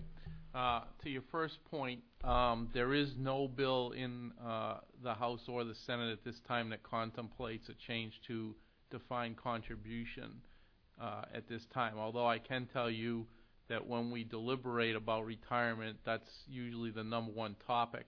The problem is that um, to switch systems, you have to basically uh, fully fund your liabilities on a system that you're going to shut down. And um, we have uh, about a three and a half uh, billion dollar shortfall in our present retirement plan, and uh, we, as a state, do not have the capability to bond three and a half billion dollars. So uh, until we get the system a little bit more squared away, I'm not sure that it's realistic to uh, go into a uh, defined uh, contribution plan. Now, I will say in private industry, there is a middle ground. There's what they call a target benefit plan, where you freeze the benefit at a certain point and then uh, begin to work on a defined contribution plan, and that would bypass the problem of having to bond all that money at once. But again, that's not where we're at right this moment in time. Uh, Senator Bradley's bill was heard on Friday. Uh, I can tell you there was uh, great opposition uh, from all sectors of uh, public employees that are uh, in the system. The fire, police, safety personnel basically made it extremely clear that um, they stand ready and willing to sue as soon as any of that becomes law. So it's going to be problematic to get them to agree to anything with people that are hired. They they feel the definition of a vested employee is any employee that has one day of service. Uh, whereas we, in the definition, as you read the bill and it talks about vested employees, we define vesting as the uh, retirement system does, which is uh, less than 10 years of service. So uh, we're universes apart in terms of uh, those potential solutions, in my opinion. Um, but the bottom line is uh, something is going to happen this time. Um, I know a couple of years ago there was an attempt made simply to work at uh, new hires and, and do something there, and that was vigorously opposed by public sector unions. Um, now they're talking about, well, this is what we should do is just new hires, and my answer is, you had a shot at that a couple of years ago. You vigorously opposed it. Um, now we're going further. Is is that what it takes to even get you talking about this? It's kind of unfortunate. Um, the bottom line is uh, uh, it's it's a lot of money. It's a big problem, and as you mentioned, the match to the towns for both uh, safety personnel and school personnel, which obviously uh, the second is what you're concerned about, is um, uh, just growing and, and problematic and, and um, really eats uh, a lot of money that you would use for other purposes, and, and so it's very problematic. And so we're, we've got the will to attack that, um, and we'll do the best we can with that. Now, having said that, I know you've heard this time and again, but I, but I, sometimes I'm not sure that uh, you're getting where we're coming from. But the governor's budget – uh, he doesn't release those details to the House or the Senate. He just comes up there and, and, and delivers it, and we hear it for the first time like you do. But I can tell you in the conversations we've had as a body, there was never talk about uh, reducing the uh, state portion of the retirement, uh, you know, passing all of it on to you. Um, so that sort of came out of left field, we feel like.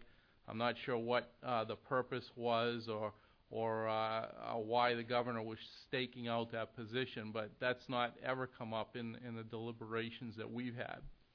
I think it's also important to note that the Senate president is a school board member. Uh, Peter Bragdon is on the Milford School Board and has been for quite some time. He's very sensitive to school issues. He was uh, the first thing he mentioned to all of us following the governor's uh, budget address was this is basically $1 million per school district if we did what he just proposed, you know, 20 minutes ago. And he said, and you got to realize that school districts have either had their deliberative sessions or are about to have their deliberative sessions. So, much like if one of you were the Senate president you have somebody in the room, a pretty important person that gets that. The budget is done on a two-year cycle. Uh, Senator Bragdon said, well, even if I was of a mind to do what the governor said, my feeling is we would keep their funding in place this year and tell them in the second half of the biennium it's going to go away.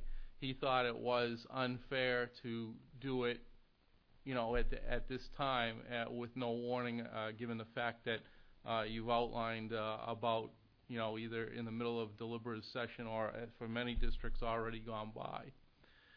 Even, uh, this is a little off topic, but even Senate Bill 1, SB 1, was the evergreen bill, and we wanted to fast track that to give budget certainty to towns so they would understand where they were from a contracting standpoint. And that again reflects the fact that we have a school board member as, as Senate president. That a lot of this stuff was driven by him. So all I'm saying is, uh, in a sense, you have a friend, and that doesn't mean he's going to deliver the goodies, so to speak, but he, you have a friend in the Senate president that understands and has to go through the very thing you're going through tonight and in the future with your emergency meetings. So I think you should take some comfort in that um, there's three people that will weigh in, in in the budget, or three bodies. The governor has weighed in, the House will weigh in, the Senate will weigh in, and um, I think that uh, both the House and Senate are, if they were going to break the chainsaw out and really cut, are more likely to do it at the state government level than they are in aid that comes to towns and schools. I think that's proven by the fact that Senator Rausch and Senator Stiles released their uh, school funding plan a couple of weeks ago. I don't know if you looked at those numbers or paid attention, but essentially what they did, they did change the formula uh, for school uh, aid quite substantially, but then they applied a factor to it to make it come out to the exact same number that you got last time, right to the penny. And the idea of doing that was going forward, the formulas would change but they applied this factor so that that uh, would level out with the understanding that that factor would never increase again. It was a one-time shot to make sure everybody got level funded, and then uh, and then move from there in the future to help you in your planning. So again, I think the Senate has already put on ink and paper the fact that they're uh, somewhat trying to head in the direction of uh, level funding. And again, that was not done in a vacuum. Those two senators had already run it by uh, Senator Morse, who heads our uh, finance committee, and um, he understands where we're coming from uh, in those uh, in terms of that too. So, like uh, Representative Hinch says, you almost have to prepare two budgets.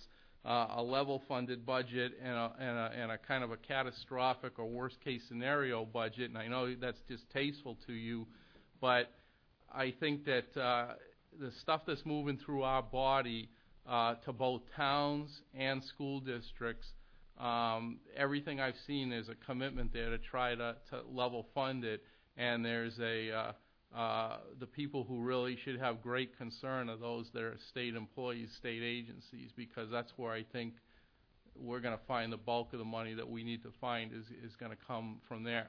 We did not say, well, let's just do a five percent across the board cut. Uh, we envision there's going to be uh, programs totally eliminated. They're going to get hundred percent cut, and and the idea would be um, that hopefully uh, town and school aid is is more level funded. That's uh, like we've been talking about. That's definitely the goal, and, uh, and a lot of the committees are working in that direction. So as it relates to the retirement plan, the goal for us is long-term uh, planability and sustainability. You know, we want to try to inject some certainty into this so that um, in future years, you don't have to say, uh, as uh, Roy pointed out, well, what's the bill going to be this year? You'd have some certainty that uh, if we can get this system moving in the direction it should be, that it was this last year, that means it's going to be this this year, and, and try to inject some certainty into that. And that's that's what we're trying to do in, in fairness. Um, how we get there, how much uh, we can do, that's going to depend. There's a good possibility that uh, some of the changes we're going to do uh, are going to be litigated. We really divided the retirement system people into three categories.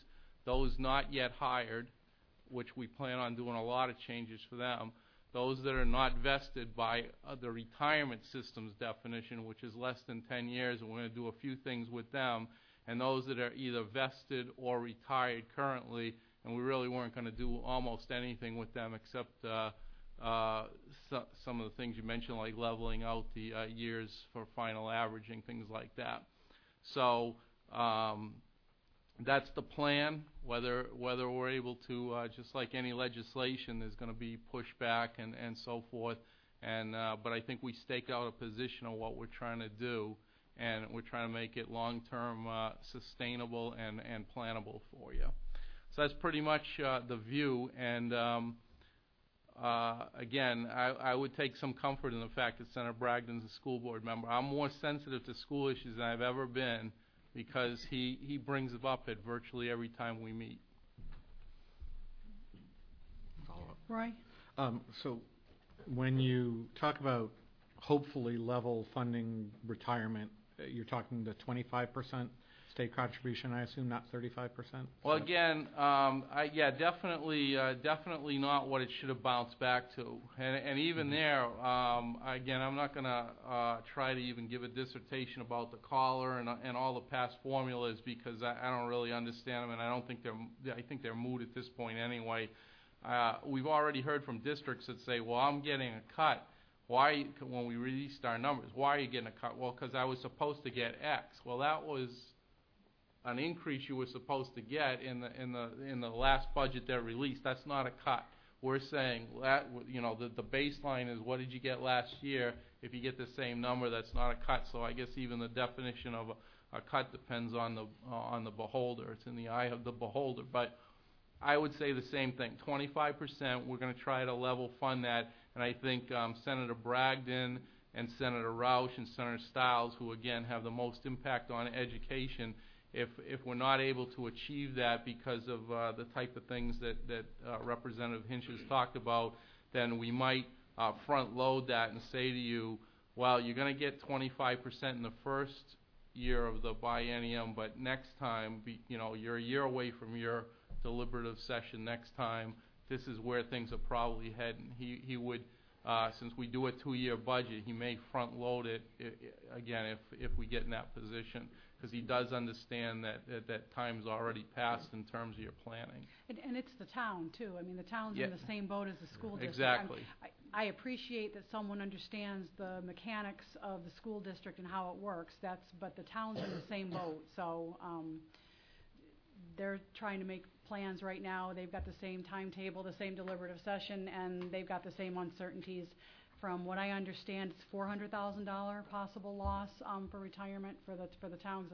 So for, because was- we all talk about it being one pocketbook, that's one and a half million dollars for Merrimack, um, combi- school and, and town combined. So I just wanted to give Board Member Ortega a chance to weigh in if he cared to. Chris? Sure. I, I, I think uh, Senator White pointed out, um, you know, that what we're trying to uh, achieve here is predictability, and, the only thing predictable about the New Hampshire retirement system is that the cost of it to school districts and towns is going to increase significantly year over year. In our 2009-2010 budget, our contribution to that uh, uh, system was about $2.2 million. In the following year, it was $2.5 million, and in the budget that we've just approved, it's $3 million. It went up $500,000 this past uh, budget alone, absent the governor's proposals. So the, the system is very clearly broken. It's one that's costing us a tremendous amount. Uh, if you look at total salaries in the district, you know, we're paying uh, essentially 10% of uh, salaries uh, into this system, and, and you know, talking about it potentially increasing. So something needs to be done, but but you know, predictability is not just um, you know in terms of level funding because we're I would kill to level fund it. We're we're not even level funding.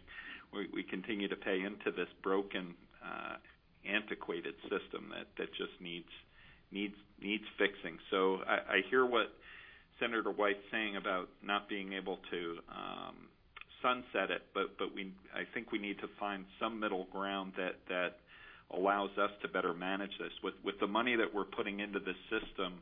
Uh, with simply having the state require districts or, or towns uh, to offer some sort of locally contracted and negotiated uh, retirement would, would I'm sure we could set up a very very nice system uh, with with the money that we're we're spending on this. I, I think uh, uh, the only thing predictable about it is is the amount that it increases every year. Thank you, Chris. Any other comments, questions? Shannon? I think with everything tonight, we're hearing um, a lot of what I heard at the New Hampshire School Boards Association, to which your, our Senate President was um, a featured speaker and, and present representing his school board. Um, however, I think that you know the more that we're going on, we realize that we're not alone in this. Um, however, we um, look to you not only to tell us what's going on in Concord in as much real time as possible. I'm glad that we're meeting tonight, but I think that the dialogue uh, needs to be more present in such uncertain times. I don't think we've ever been in a position um, that I, since I've moved to New Hampshire, where we didn't know the the devastating impact, but had to prepare for it. And I, I think Roy just nailed nailed it when he said, "Would you want to clean house um, on paper if it was never going to be?" I mean, we really value our employees. Uh, we value the work they're doing, and to put them in a state of uncertainty is is difficult for everybody. And the more information in real time, not just waiting for these meetings, the more dialogue we can have, you know, with you, you know, off offline, either with our administration, if you know you contact us, you know, as school board members, you know, waiting for these sit down sessions on camera obviously a lot's going to pass us by. And as, I've, as you've discussed tonight, we have um, building aid on the floor Wednesday. We have um, what was on the floor tomorrow. I believe that was um, standards for adequate education. So we're going to walk away from this, and by the time the first re-airing of this meeting happened, all this information is already not current. So I think the, the lines of communication I think need to be a little more frequent and fluid. Know that you know we are here to listen, um, advocate where we can, to help you in your message to help us. Again, what's in it for Merrimack? Um, and the other thing is, you know, we talked about an elephant in the room. We've we've acknowledged him. We have not ordered the sacred cow, but we are also asking him now to be the sacrificial lamb. So we, we've already done that as a community with our tolls and knowing, you know, everyone's going to be advocating for their community, knowing what we can do to help you up in Concord to make sure that we get the best outcome possible for our, for our students, our teachers, and, and our residents. Um, the more we can do that, that, I just implore you to just keep talking to us and let us know what we can do to help you more. Any other questions or comments? Mr. Thomas? Thank you very much for inviting us tonight. It was very helpful for me as a new member. Uh, this is my first year, and to hear you hear your concerns and give us a chance to to express a little of ours. So I just want to thank you for the opportunity to be here.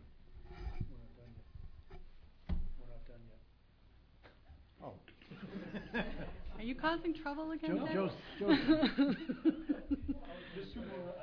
Okay, Um, well, and for those of you that, that I haven't personally met before, it was a very, an extreme pleasure to meet all of you tonight, and we thank you for spending the time. Um, we've been at this about two hours, but it's, it's, it's such necessary, valuable, um, conversation, and I, I cannot thank you enough for being willing to come forward. The timing is, is perfect. I mean, we've been wanting to have, have you before us. Um, I don't think we planned quite so much to, um, to skewer you right before our budget process, but as, as the timing has it, I, I think it, it has been, um, good to have you here at, at, for this meeting, for the, um, discussions that we're gonna be having this week and for our deliberative session coming up.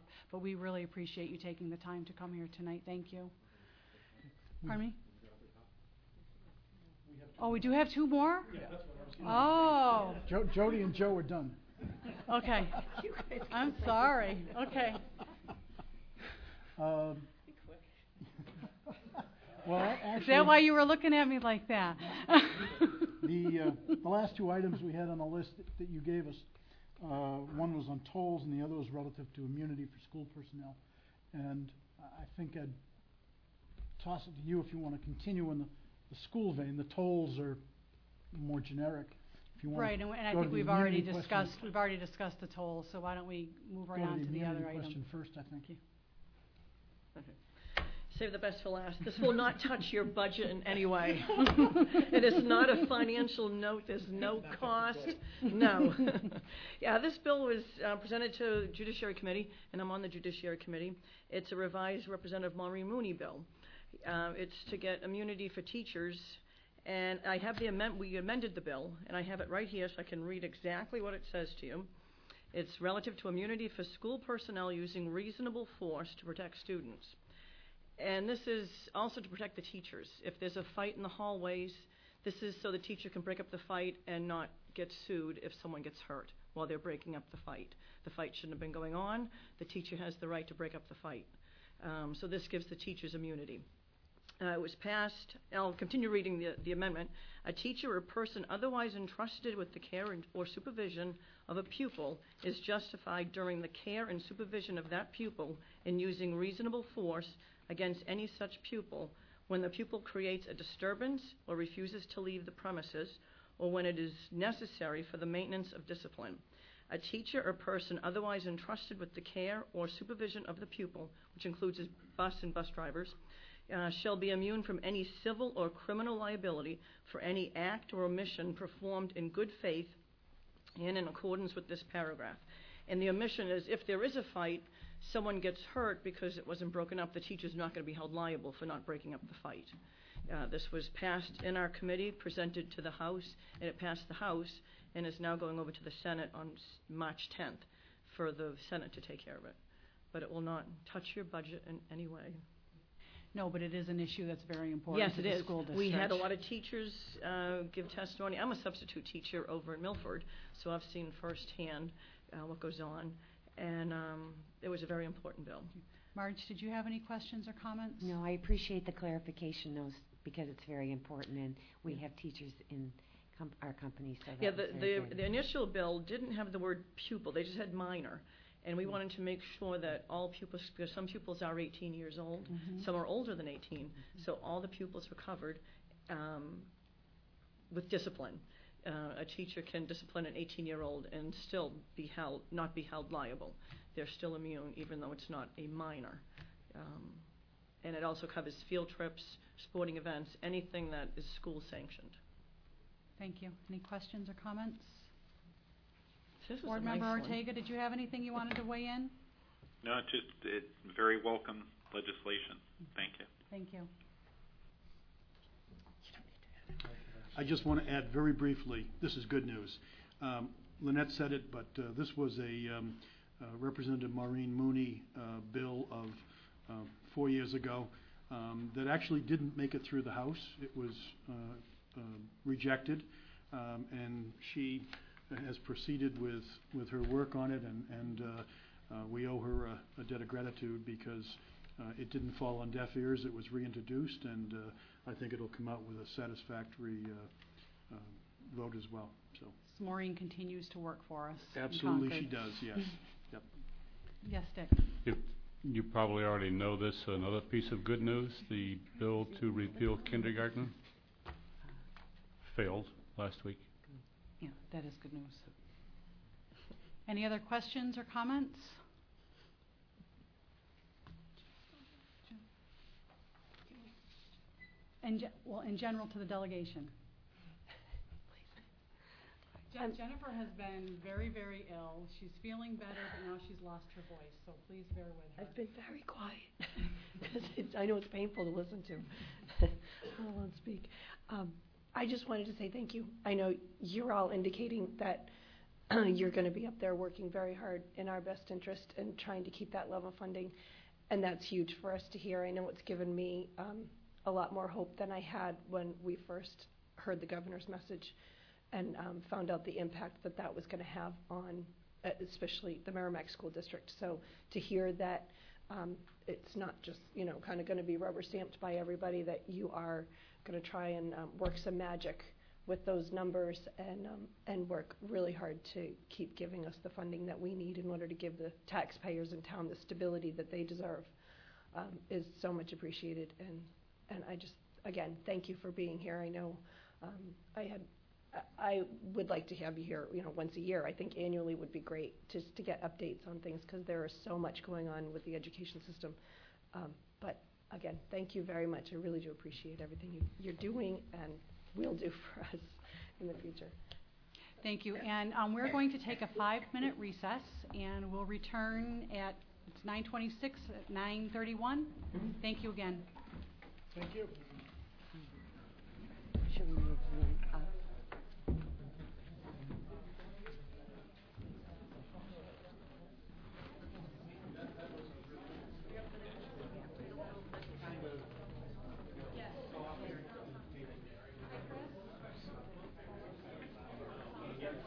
And let's see, 9:36, and we'll be back in, uh, rec- end our recess and back in public session. So, um, with the board's pleasure, I would like to move an agenda item. We had, um, head number 13, we have our school district and town moderator, Lynn Christensen, joining us this evening, and she had another meeting to attend to, not knowing how long our, um, conversation with the delegation was going to go. We put her at the end of our meeting so that she could attend both. Time to start Which I cloning yourself, appreciate. Lynn. Um, but now we don't want her to have to sit through all the rest of um, our agenda tonight. So if there is anyone, um, everyone, no one objects, right, to moving number 13 up? Okay, with that, I will welcome Lynn Christensen, and we're going to have item number 13, discussion with the school town moderator regarding the school district deliberative session and consideration of Merrimack High School as the sole polling site. Now, um, Marge, did you want to set the stage, or Lynn, were you going to um, speak to it first? Did you need Marge to give any kind of an introduction? I don't I think. have, I have spoken to you prior Right, right. about this. Mhm. So No, I'm I just think- here as a follow-up. Yeah, and I think tonight, my thought was that if Lynn had something specific to say to all of us about how she is going to run our deliberative session next Monday night, because, this, I mean, she's highly experienced, but this will be her first time with us as a school moderator, so if she wanted to say something, certainly the floor is hers. But as important um, is the fact that she proposed the concept of having the high school become the sole polling site in our future. So in other words, consolidating the current three, making it one. And I think the board at its last meeting said, when Lynn comes to the table, will you ask her to talk about costs, perceived costs, as well as some savings that might be realized, but then also to take a look at some dates. And she's very nicely in your packet um, created what she perceives to be um, the dates as best she can give them into the future. So hopefully that's a good beginning for you. Okay. Um, let me talk about dates a little bit first. We run a four-year cycle as far as dates are concerned. Um, you have a town meeting every year. You have a presidential election every four years. And then you've got odd ones in between. So that it really is a four-year cycle. As far as the school calendar is concerned, every other year you're going to have three days that you'll have an election at the school. On the intervening two years, one will have two elections, one will have one. So there's one school year that will, you'll only have a town meeting. That'll be it. That's the only one that, that comes into play. The year that you have two is the only unpredictable one because that's the year that you have a presidential primary sometime late winter and you have town meeting. We can tell you what date the town meeting is. We can tell you what date the state primary is. We can tell you what date the, the general election is. We can't tell you what date the presidential primary is because it depends on when the Secretary of State sets the date, and that's based on not only what he feels is a good date to do it, but also keeping in mind that state law requires that we be the first in the nation. So depending upon what the other states are, he has to determine, which is why uh, a couple of years ago we were very early because some states had tried to move up, and so he moved it up as he is required to do by law. So that's the only one that is unpredictable. Other than that, you're going to have town meeting every year in the spring, in April. You're going to have a state primary every other year in September. That'll be just after school starts. And you will have a national election every November, every other November. So those are your dates that you're working with, and those are the dates that I, I sent to have put in your packets. Does that make sense to everybody? Mm-hmm. Okay. And the only change I would make, just because this is a reference, when Lynn and I conferred, uh, for 2011, 2012, you need to just make a correction. The town school meeting would be April 10th, which is a Tuesday instead of 11, just to have it be correct. And that's a, that's a year from now. We're not talking about doing anything this year. Now, going back to the single polling site, um, I talked to you a couple of months ago about doing it, and the history behind how we got to where we are now and why we need to make a change, and we really do need to make a change. Cost-wise, um, really the only additional cost is um, we really need to have some sort of a flooring floor covering that can be expensive, but the town and the school have agreed that they will share the cost on that because it really is, mutually beneficial for that. Um, cost savings, the primary cost savings is in personnel. Just in the personnel alone that I'm responsible for, the town clerk is responsible for, you are talking about anywhere from two to four thousand dollars a year savings, depending upon whether you have one election or four elections. It's pretty significant. Now you can add into that savings for you aren't going to change much because you're dealing with one school now, you're going to be dealing with one school if we go to a single polling place. We're just going to move the school that we're using. But we get rid of the additional ones that we have.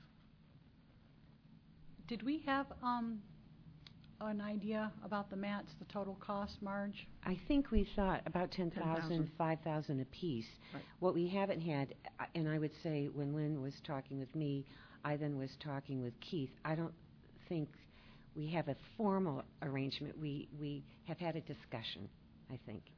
Keith, Keith has agreed that it would be reasonable for the town to help with the, the cost of that mat. But I think it's reasonable that the school would expect to have it done as well.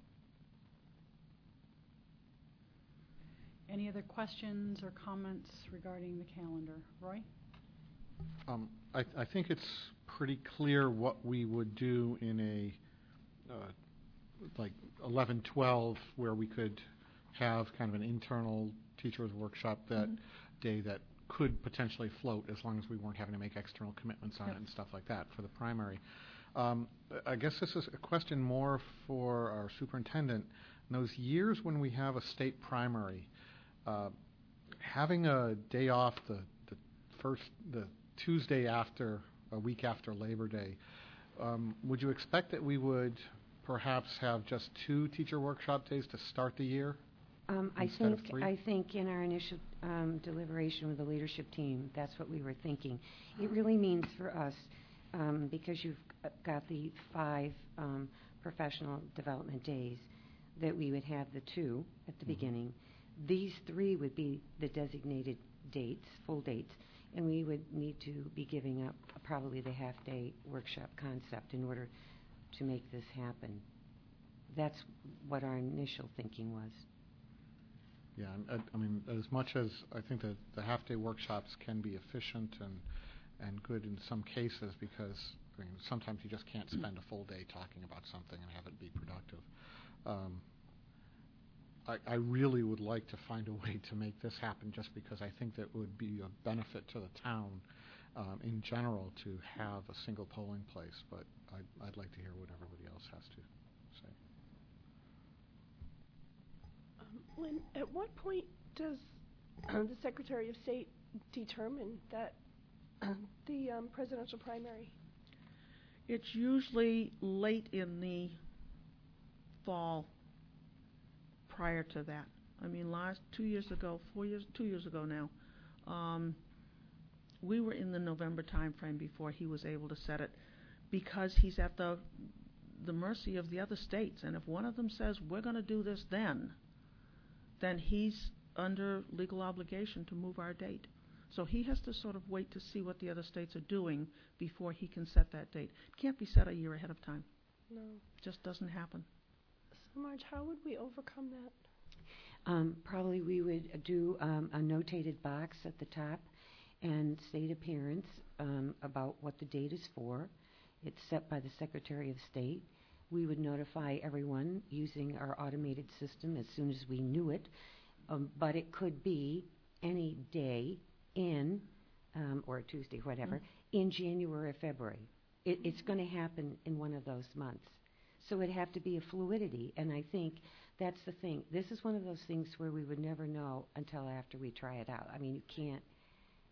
It's like if we could experiment with it one year and see how it goes, but this is one of those things I think when a decision is made, we have to stick with it because it's too confusing. I mean, you've said you've already had confusion when you went Right. to the three polling sites. Persons were, where am I supposed to go? And Right. it just didn't work. So we are kind of just needing to be committed.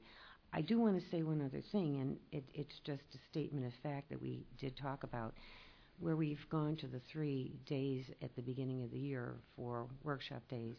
You remember the master agreement speaks specifically that educators must have one day where they can work in their classroom to do the setup. So the administration has found that with the volume of what we need to cover, we have needed the two days to get through IEP meetings, et cetera, et cetera. So I think that's one of those um, areas that more time has to be given to it to figure out how we might be able to address that.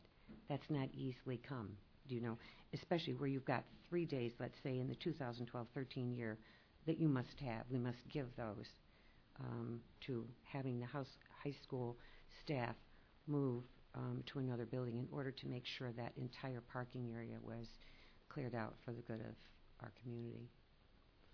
Is it strictly the parking that's an issue with having that day off, or is it having people traipsing through the high school? I area? think when Lynn and I have talked, and, and we had Ken Johnson as a part of this, I think the thought was it is the parking, but it's also just dedicating that building. It would just, there is just no way that we could carry on um, lunch and, and all that, trying to operate around. It's very different. Upper elementary, you can contain that, and um, kids can eat in their room and so on, but the high school, we just, we just need to have that building free. I mean, Mhm. that we've You absolutely clearly cannot do it with the parking. Yeah. But I think having public in the school where it's a lot more open and you're a lot more access to hallways, Mhm. um, I think you're you're much better off to to be wise and, Right. and I not do it. think that But you cafeteria- cannot do it because of parking. Yeah, absolutely. And my thought was, if that was the only reason, maybe you could just tell the kids there are no private vehicle. You you can't drive your car to school that day. You have to take public And transportation. you think that's gonna work? well, you know, I can dream. but But I it don't sounds think like it's that's reasonable not because even I an think a issue. lot of them do need the cars. So Right. I don't, I don't think it's even reasonable to ask. Mm. Yeah, I think we think 400 cars, 1,400 kids. It's just, um, we just need to do segregation. I mean, we need it to be solely the polling site. Right, right. I understand that. Um, I, I personally think it's a great idea. Honest, honestly, I think our administration can figure out the scheduling problems. I mean, um, or I wouldn't even really label them as problems. I think they're just things that you're just gonna, they're issues that are gonna come up and you're gonna deal with it and you'll figure it out. Um, so I, I agree with Roy. I'd like to see somehow, m- you know, we make this work with, you know, with the voting in that single place. Yes, Board Member Ortega. Chris, did you want to weigh in on anything? Did we lose Chris? I would just, no, I'm here. Can you hear me? Yes, there you are. Yep. Okay. Um, I would just reiterate uh, the statements that have already been made. I, think that there's a tremendous benefit to the town in having a, single polling place. I'm concerned about uh, all of the points that have been raised in terms of, um, you know, that the flexibility around the, presidential primary. Um, in particular, uh, I'm concerned about the years in which we have three voting days and what that does not only to the schedule. You know, we're we're going to be talking about makeup days uh, later on in our agenda, and what it does in terms of uh, all of this. And so, to the extent that it can be worked out, I think that's great. But you know, the primary function of the schools is to be schools, um, and um, you know, if we can find a way to work it that that that they they can satisfy, you know, a single town polling place, I'm all for it. But uh, uh, I, think you know it, it's going to need some work. Thanks, Chris. Um, I'm, I'm trying to think about process here. I mean, I, I agree too. I, I would absolutely love to accommodate the request because I also see the benefits to the town. I, I am concerned about the calendar. I'm just concerned about some of the, the what ifs, and I agree with what Marge said. If we were to try it and then something um, that we just didn't anticipate were to happen, it's not something that we would be able to go back to the three um, polling places that easily. It's, it's. I think once we commit to it, we need to commit to it.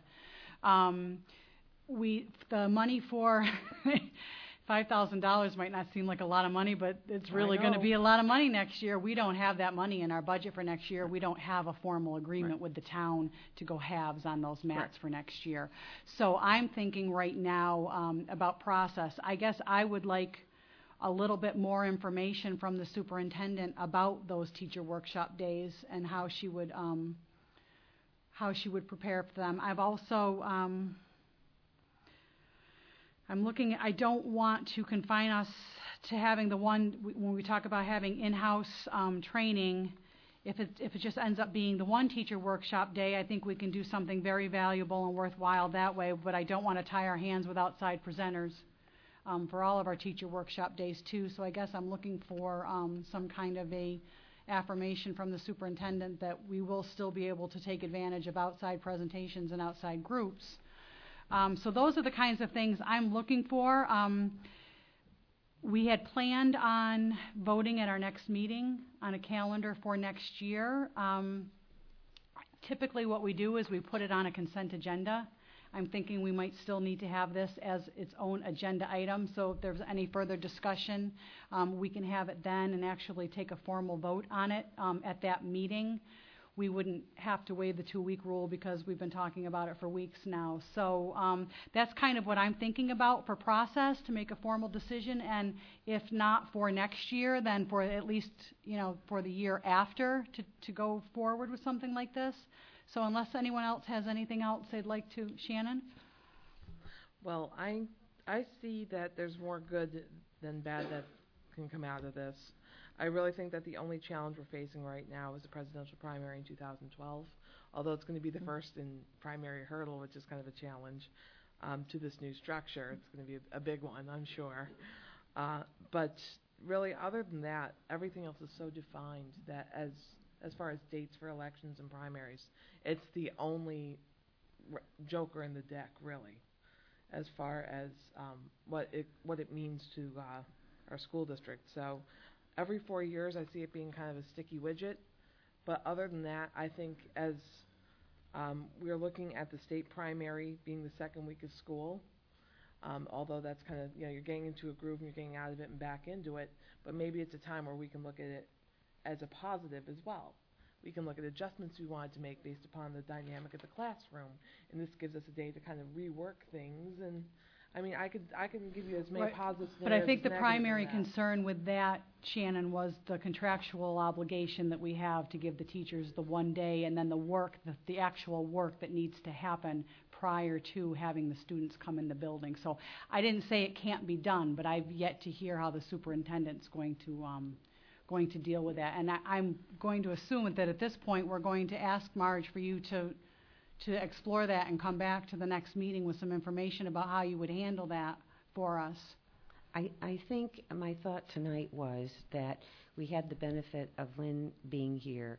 She had posted up more dates than we had in the past. I mean, before, when she spoke with us, it was about a concept, and so the dates in the, in the packet really give you four years out to take a look at. Likewise, um, I had prepared um, a draft A. Remember, there were draft A and draft B. She knows she was draft B. So draft A, I needed to come back to you tonight and talk to you about modification that you gave me last time and just lay that out for you. Um, for parents who are worried about vacations for next year, those are set, whether we're draft A or draft B, for February and April, which was really the biggest concern for those persons that were wondering. So that takes care of that. So once we know what your March dates are after the deliberative session, it would seem to me if we just put the item on the agenda, not as consent, but just the final school calendar, then that decision can be made. And that gives me a little bit more time too, because tonight, really what I'm hearing you say is that you're leaning toward looking at this possibility. So therefore, we need now to say the construct should be looking toward draft B. So I think that helps the leadership team in its final deliberation. Jen? Just another thought that we really haven't had dialogue with the town council on this, um, to find out if this is indeed something that they are encouraging, uh, uh, do they want it, do they not want it, is this something, I mean, we've heard from Lynn, of course, I don't know I've if you're had discussions with them, representing- yes. I'm not so you- representing them in any way, shape, or form, Oh. but we've had discussion.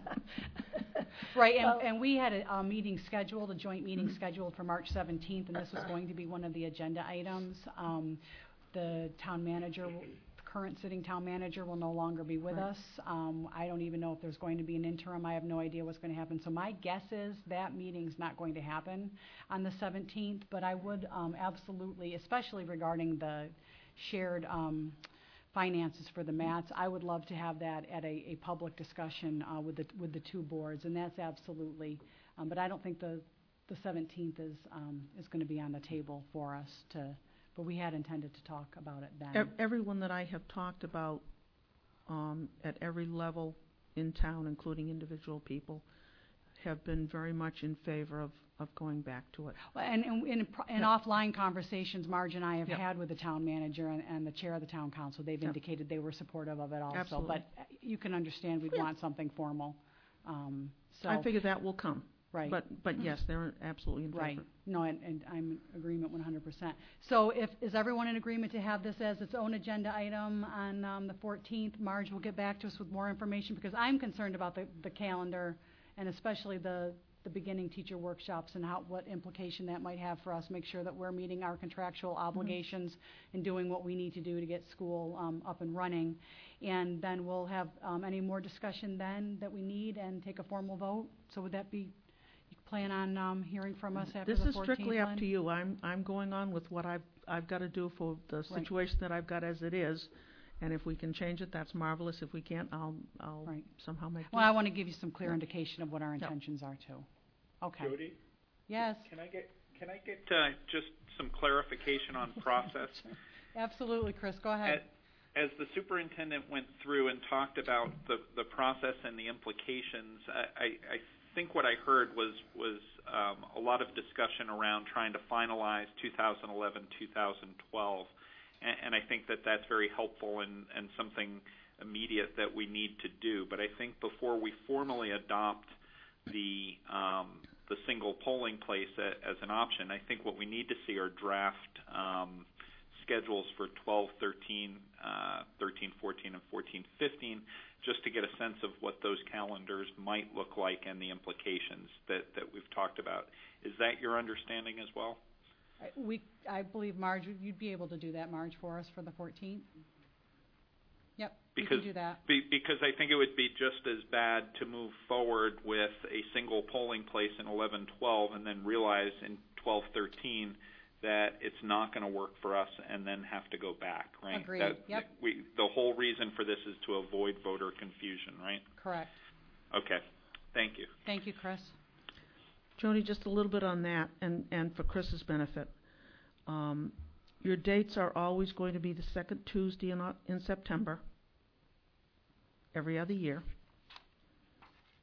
Every other year, the second Tuesday in November. Every year, the second Tuesday in April.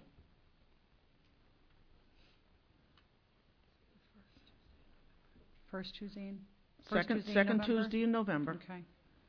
Second Tuesday in September. And the second Tuesday in April. Okay. Now, every once in a while, it's, it's like the second Tuesday after the first Monday, only when there's a full moon type of situation, so. Well, uh, the November is the first Tuesday, though, not the second. Um, the first Tuesday is the first next year. And that's where I believe you get into the first Tuesday after the first Monday. Because I believe it's the eighth next year. Oh, okay. Okay, because You it see what says I'm the saying? sixth. It on says the here. 6th, so it's the 8th? Okay. Well, I'm looking at, what am I looking at, Mike? I'm looking at the um, eleven twelve calendar. Okay. Right, and the one she's, when it's November 6th, it's for 12, 13. That's for Okay. 12, 13. 2012, 2013. okay. Yeah. It, it, it's quite possible.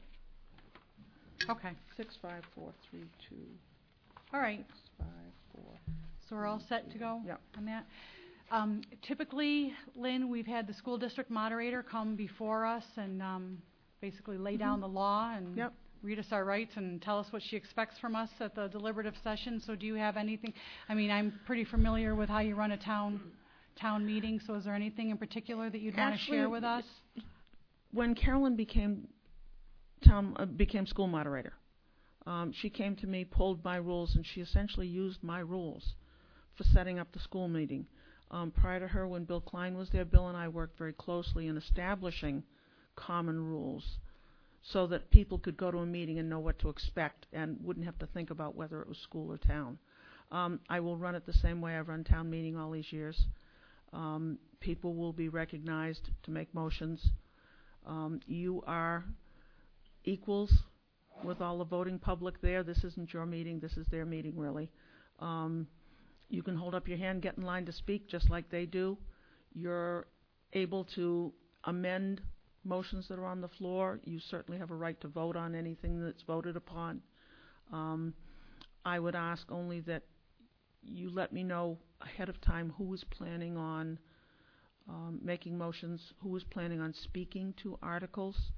Um, give me an idea as to how long you think you need to speak to them. Um, certainly, if you or and this this goes for the voting public as well, if anyone is considering making amendments to any of the articles that are coming before us, um, I would ask that they contact me ahead of time, just so that I understand what they're attempting to do. Sometimes we can head off problems. If they say, well, I want to do this, and I say, well, if you want to, you can't do it this way, but you could do it this way. Um, I make no judgments as to whether what, what you want to do is, is right or wrong or, or valid or, or good or bad. Um, I'm there just to help the meeting run smoothly and make sure that everybody is, is able to say what they want to say and accomplish what they're trying to accomplish. And we're going to be working on um, our organization of who's presenting what, and we'll absolutely get that information to you. If you hear of anybody that's talking about making changes, if you would encourage them to give me a call. I'm in the phone book. Okay. My email address is, is accessible, so. Does anyone have any questions for Lynn? Board Member Ortega, do you have any questions for School District Moderator Lynn Christensen before we let her go? No, she's done an excellent job of explaining everything. Thank, you. Thank you. Okay, thank you very much, Lynn. We appreciate you coming out. Two meetings in a row tonight. Okay, see if I can find where I'm at here. Item number seven, discussion regarding the governor's proposed budget and its ramifications for the school district budget. Well, how I'd like to um, address this is Matt had put together um, a memo basically outlining, he took the different excerpts of the governor's um, budget address and basically told us what that means in dollars and cents. So Matt, if you would just, for people um, watching at home, just go through that memo, please, and then um, we'll have some discussion regarding that at the board level. Sure. Uh, Thank you. A lot of this we uh, had just touched uh, when the uh, Merrimack legislative delegation was uh, before us. But in, in summary, uh, this is per the, the governor's budget address as of February 15th. And there are three areas that significantly impact Merrimack School District and probably every other school district and or town in the state of New Hampshire some downshifting of costs that are going from the state level to the local level on the back of the uh, local taxpayers are coming forward as proposed by the governor. Uh, the first impact we see here is catastrophic aid. Currently, uh, the law is that uh, the state will reimburse us for anything over three and a half times state average uh, cost of tuition. That now encompasses probably around 88 students in Merrimack that we get catastrophic aid for. We get around 1.3 million dollars worth of uh, worth of aid. Um, if this were to go forward and the state would reimburse us for anything more than 10 times state average, which is quite a considerable jump, uh, that would probably only qualify seven kids that we would get reimbursed for as far as uh, their out of district uh, tuition. Um, that would cost the district a loss of a little bit over a million dollars. So that is the catastrophic aid proposal. Uh, next, we talked uh, quite lengthy about uh, this item, uh, the New Hampshire retirement system. Uh, currently, the state well, a couple of years ago, the state used to pay 35% of the share, and then they went down to 25% of the share, and then they were supposed to go back up to 35% of the share. But we heard from the delegation that if they can get them to maintain that 25%, then that would probably be their goal. However, in the uh, governor's statement, um, he, he calls it a subsidy. I call it an obligation the state would uh, eliminate their obligation to fund uh, the portion of the retirement for both teachers and fire and police. It's just not the school district. Um, and that would result in, in another million dollar um, loss or increase in the appropriation that we would have to um, amend at some point in time or look at an appropriate reduction in our budget to cover that cost. Uh, the third item we have, and we talked about that too, which is building aid. Uh, to fully fund building aid, $50 million is needed, and for 2012, only 20 million is going to be put forward. So that would um, amount to around a $300,000 loss in building aid to um, Merrimack. And let me just be clear, these are existing uh, building aid projects that we've had, the middle school, the high school additions, um, a lot, even the uh, energy efficiency uh, lease that we had with Honeywell, we get building aid for that. So that would be that would decline significantly and cost us around three hundred thousand dollars. So in, in a nutshell, these are the the three items when added together uh, have a 2.3 million dollar potential change in what we thought the tax impact would be of the budget that we worked uh, for since uh, probably the beginning of September. So, thank you. Thank you, Matt. Um, after getting the good news, um, and everybody's head popping off and then putting it back on, we, Marge and I spent um, considerable amount of time um, seeking the counsel of our school district attorney. And, and what does this mean? And um, if there's any kind of a silver lining in this, I think we're fortunate that we have not had our deliberative session yet. And I um, really, really feel for those school districts and towns that already have. So I think we're in um, a little bit of a position where we can be proactive. But after speaking to school district counsel, um, I, it's kind of a convoluted, confusing process, but she explained it to me um, in a way that I could understand, and I'm going to try and hopefully explain this so that um, people listening can understand. The catastrophic aid and the building aid are considered revenues. So what that would mean for us, if our budget um, put forward now $65 million um, were to remain as it is, and it got put through and it passed um, deliberative session and it passed um, the vote in April. And if those, um, and I'm honestly, I, I was not trying to be um, thick-skulled, but I'm still not any clearer after listening to our delegation about whether they think this money is going to be coming through or not. So as I said, I my intention this week is to prepare for the worst and hope for the best. The the revenue portion. Um, the possible revenue portion, I think, is going to be more difficult for us to deal with because what happens is if we change nothing and that $1.3 million does not come through, then that means we have to appropriate $1.3 million from the taxpayers. Um, big tax jump. So um, that's that's going to be a, a difficult, a tough pill for everybody to swallow. The um, contribution to the retirement system works a little bit differently. That is not a loss of revenue, that is considered an expenditure. So, what that means is if we have our budget, it goes forward untouched right now. $65 um, million goes through deliberative session, then we vote on it in April. We find out in June um, and I'm not expecting to know any of this until June, we find out in June that the state's not going to contribute that $1 million to the retirement system. That means the school district, we can't spend any more than $65 million. So we have to come up with that million dollars um, by making cuts to things that we had already um, set the money aside for. So we cannot spend that million dollars regardless. We can't appropriate extra tax money for it. We have to find ways to cut. So um, Attorney Peel basically told me, so that's that's really not something that you want to actually cut your budget for right now, because what you'll be doing is you'll be cutting it twice. So I told her that I was interested in having the discussion about possibly amending the budget to address some of the revenue shortfall, and she told me she agreed that that might be a prudent thing to do. Um, so the way I'm, in, in, simplistic terms here, the way I'm looking at this is we're going to have um, round one and round two. Round one is what I would like to accomplish tonight by giving uh, board directive to administration regarding uh, where we would like to see a general theme. Now, we came up with a consensus, we came up with a board message. That's a difficult thing to do for five of us, but we did it once. I'm not sure how cohesive the message is going to be, but we're going to have to work with a majority um, consensus of the board on this. But I want to give her some direction in far, as far as what it is we're looking for, what types of cuts, what kind of dollar amounts we're looking for.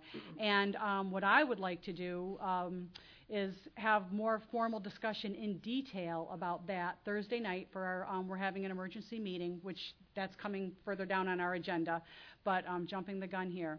And um, that is something that I am hopeful that we can adjust the budget at the deliberative session for that dollar amount, whatever it is we agree to do.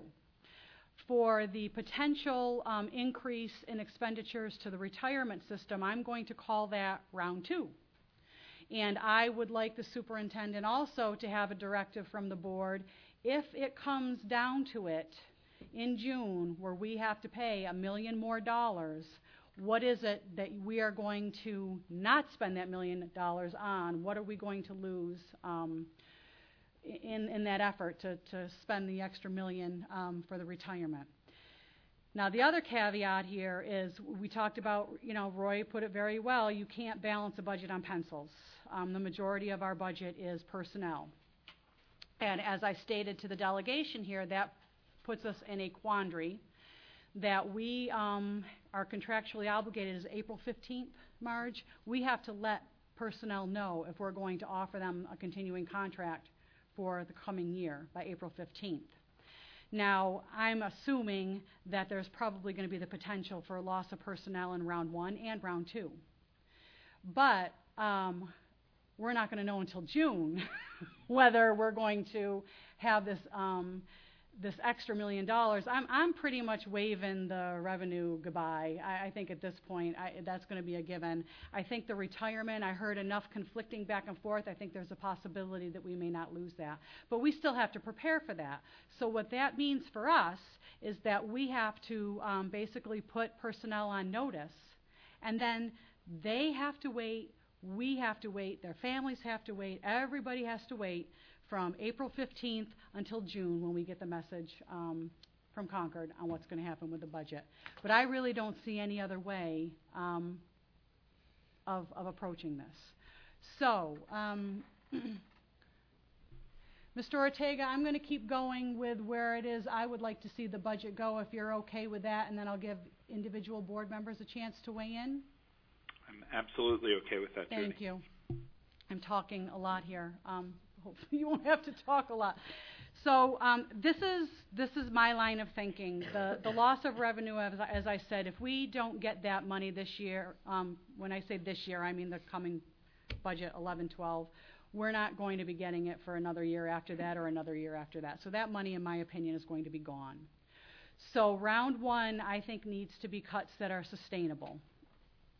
And when I say sustainable, that means not putting off capital projects. That means not putting off the purchase of um, computers or books that we're going to absolutely have to replace at some point in time. And this pains me greatly with all the work that we did on our capital improvement plan to make sure that we had everything even so that there was not any one given year from now on for 10 years from now that a tax um, spike would happen as a result of one of our capital projects. So, round one, I am looking to possibly not have it affect any of those things, but it's going to be personnel. And I may be wishing for pie in the sky here, but I would love for any reduction in force um, to not greatly affect class sizes. I would love for reduction in force to not greatly um, reduce the program offerings that we have. So I know that our administration is going to have to be um, creative, I, you know, looking at people who I, the, keep keep the people that are in the classrooms in the classrooms. That's basically my directive. Um, any any inefficiency, any waste, any way we can do something better, um, combine efforts, work smarter, not harder. That's what I'm going to ask um, the superintendent to do. Um, I would also trying to think, lose my train of thought here. Um,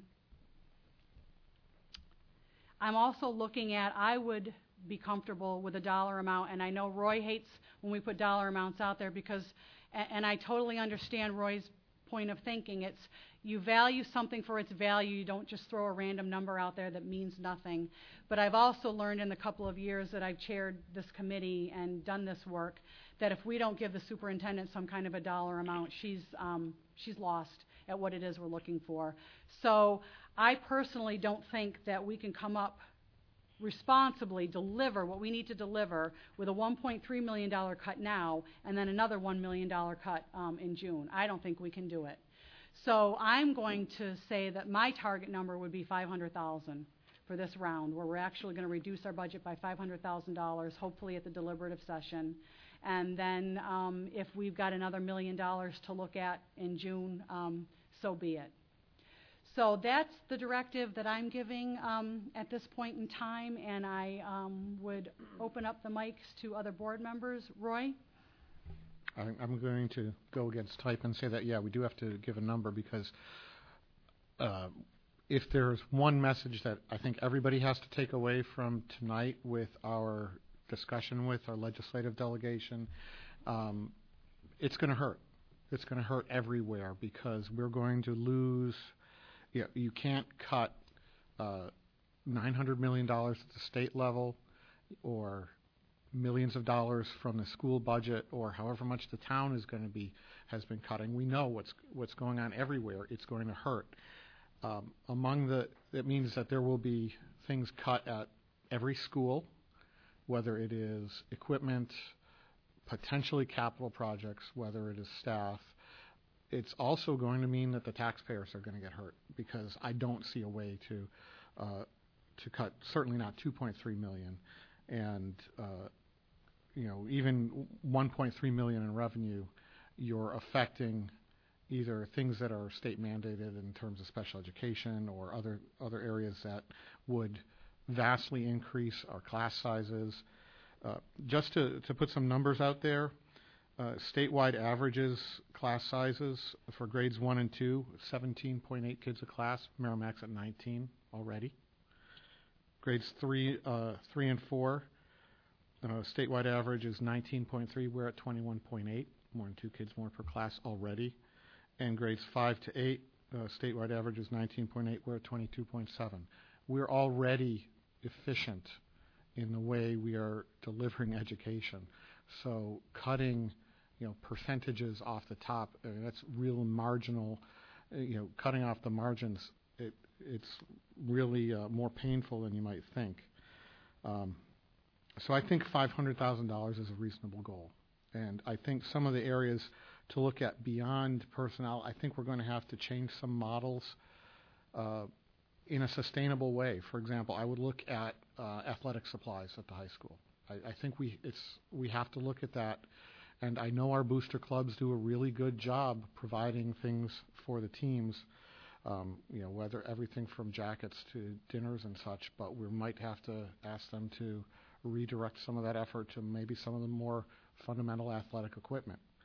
Um, and that would other co-curriculars, whether at the high school or um, middle school, because I have to, you know, take the position that education is more important than co-curricular.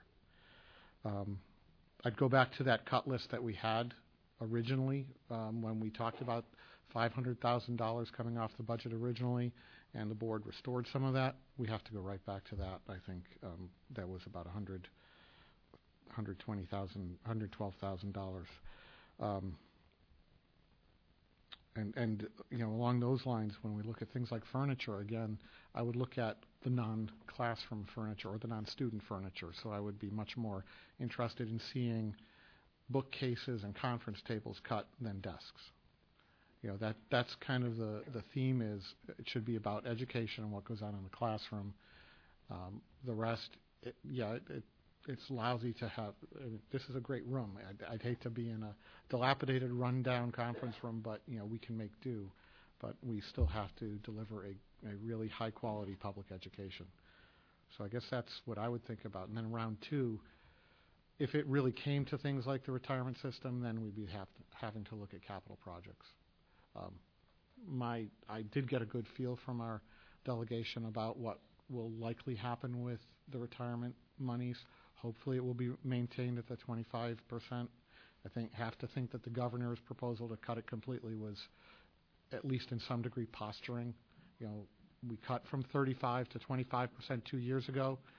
Um, proposing 0% makes 25% sound really good now, right? So I think that that's kind of the politics that was going on there. Um, but so even if we did get into that second round of a million, I don't think it should all be personnel. I mean, there would have to be capital projects cut. But the main theme, though, is once revenue is gone, it's gone. Every time the state makes a promise that we're going to cut something, but we'll put it back in two years, it never comes back in two years.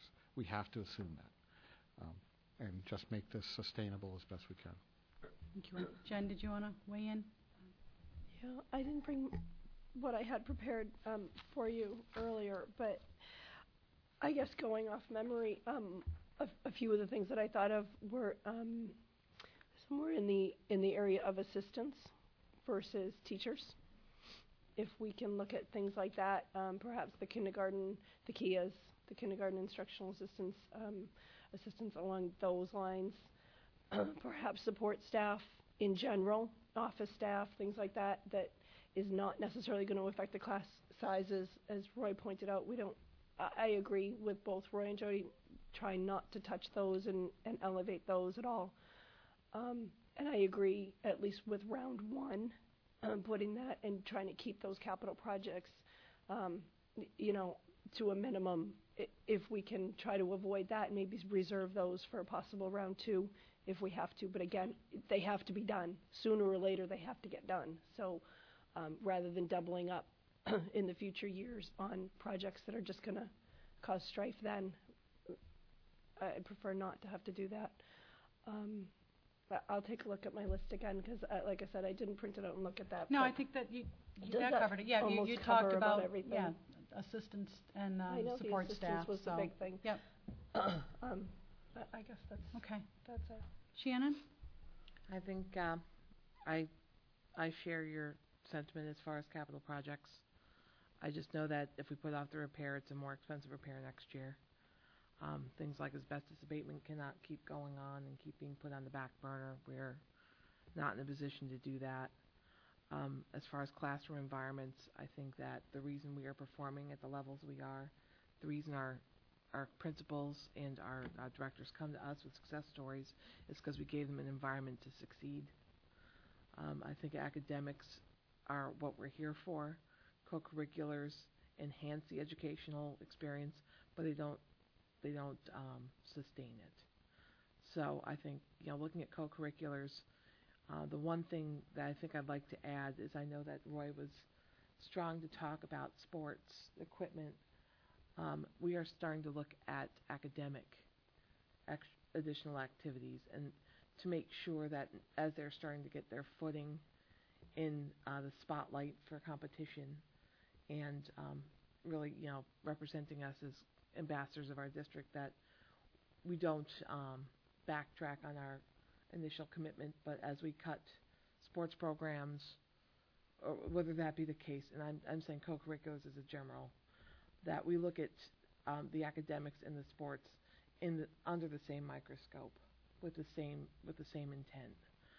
Um, I, this is the least favorite meeting I've ever had here.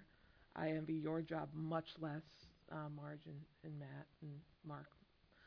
Um, but uh, yeah, I don't think we can look at, at capital projects and know that as far as considering impacting staff, I was so proud of the budget we put together, and um, I'm hoping we can do as much as we can to keep it as whole as possible. Board Member Ortega, would you care to weigh in? Um, yes, please. Um, I'll reiterate uh, and agree with a lot of the points that have been made, um, and maybe uh, add some additional, uh, perhaps direction or clarification on on some of them um, in terms of what what my thoughts are.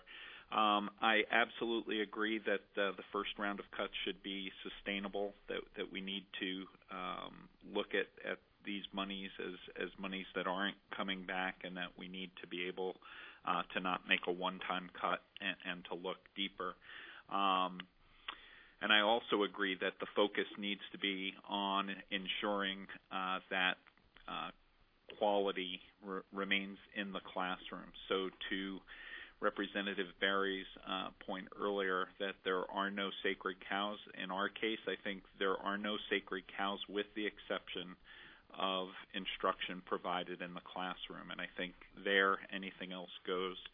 Uh, Jody, you mentioned you know ways of of um, you know working differently. I think one of the things that that we need to look at is how do we accomplish what we need to accomplish um, by keeping uh, teachers in the classroom. Uh, one of the things I think we ought to look at is um, our use of substitutes and, and the amount of money that we're spending there. Um, and I know that we're using uh, money there in order to move forward the uh, standards-based curriculum work. Um, but I think, you know, all things being what they are, I think we need to look there. I think we need to look at our use of consultants um, at this point and, and say whether whether we ab- absolutely need to do that.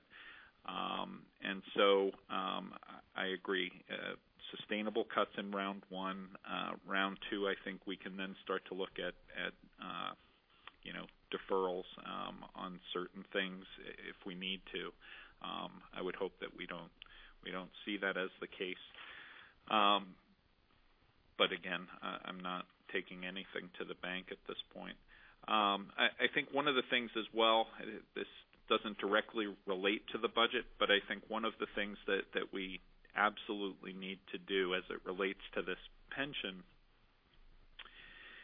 is look at uh, the idea that was going around uh, not too long ago in terms of um, a class action suit uh, as it relates to the pension. Uh, the the you know the amount of money that this pension is costing us, and the fact that it you know it, it seemingly can't be sunset. Um, it, it's it's shown a long history of being uh, unable to be um, corrected.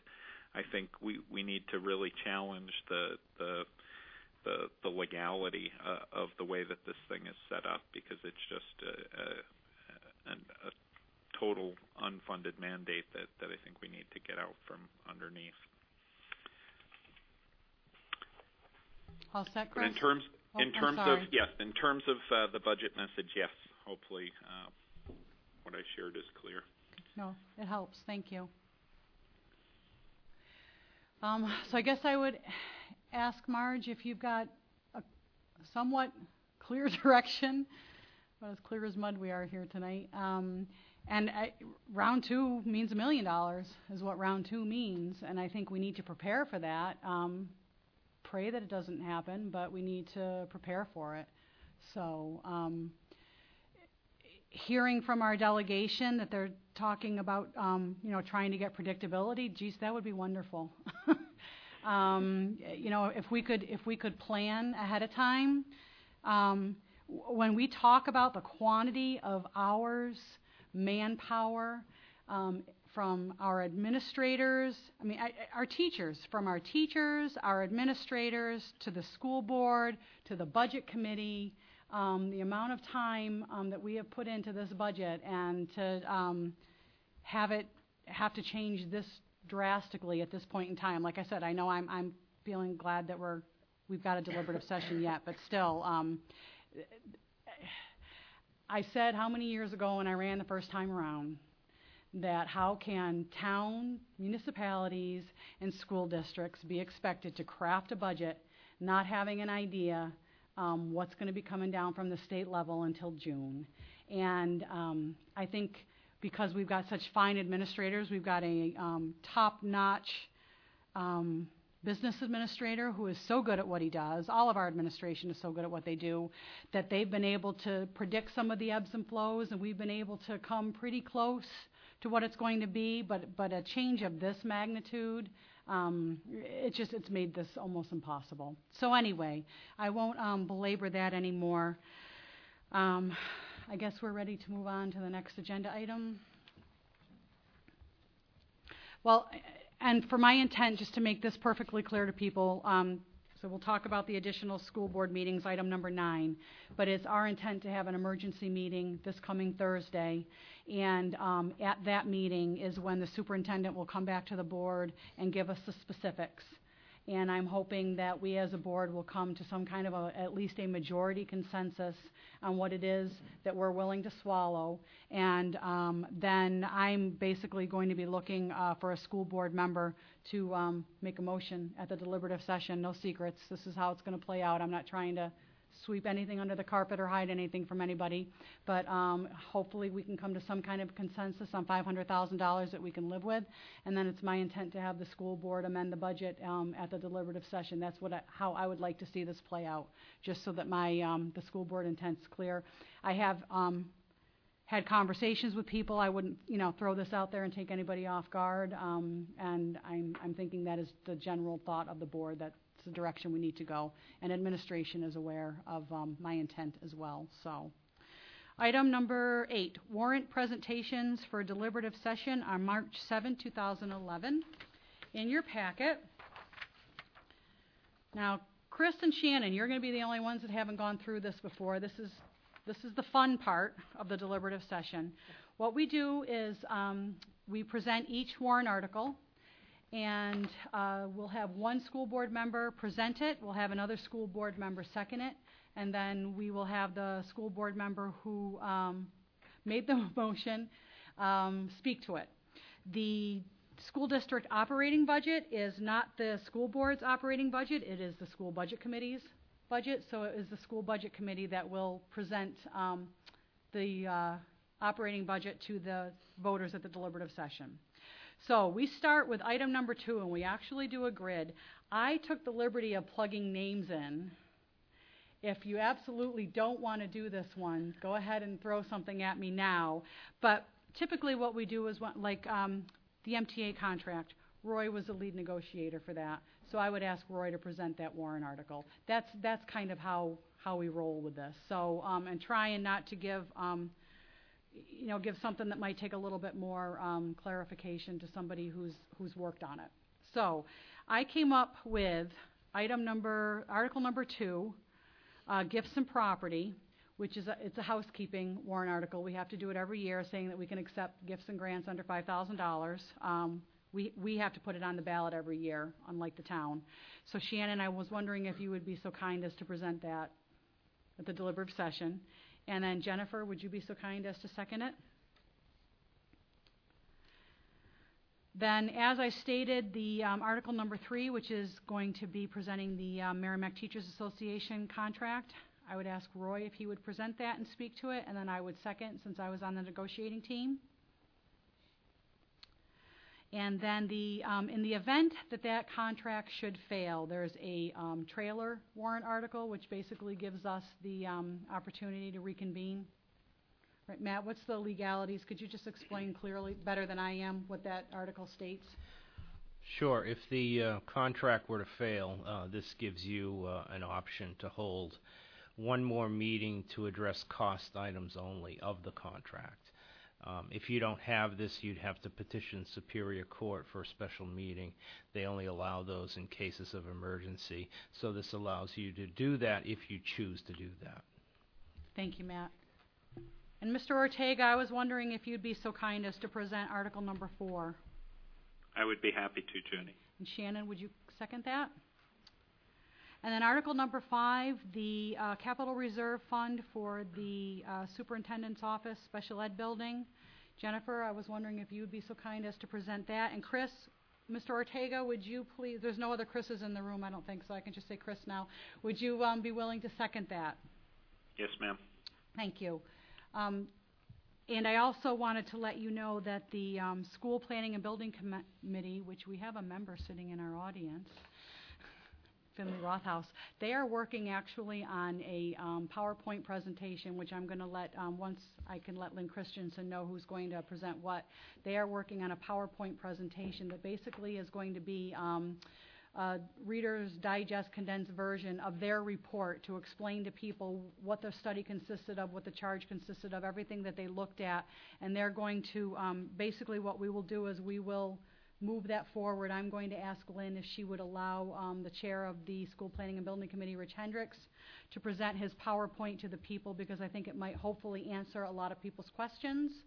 Um, and that's, that's how I expect to play that out. And then the chair of the um, Budget Committee, Andy Schneider, will come forward and present article number eight. So do we have any questions on any of that, Marge? Did I miss anything? You, no, you covered everything I would just ask, just to, uh, to uh, do a correction.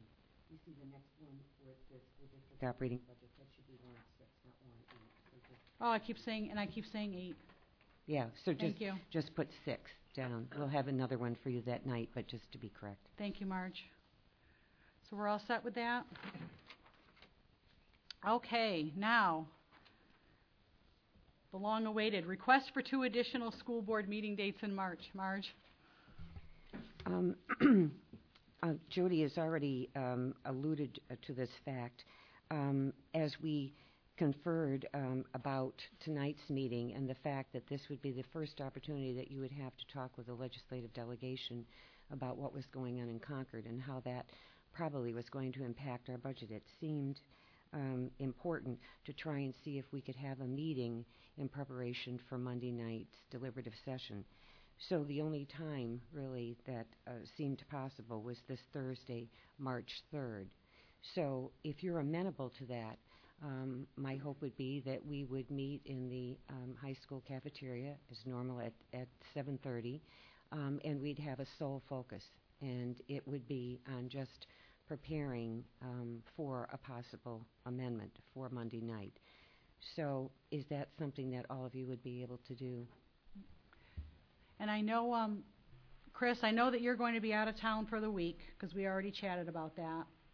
Mhm. Okay. But everyone else? Yes, can- that's correct. Everyone else can be there? Okay.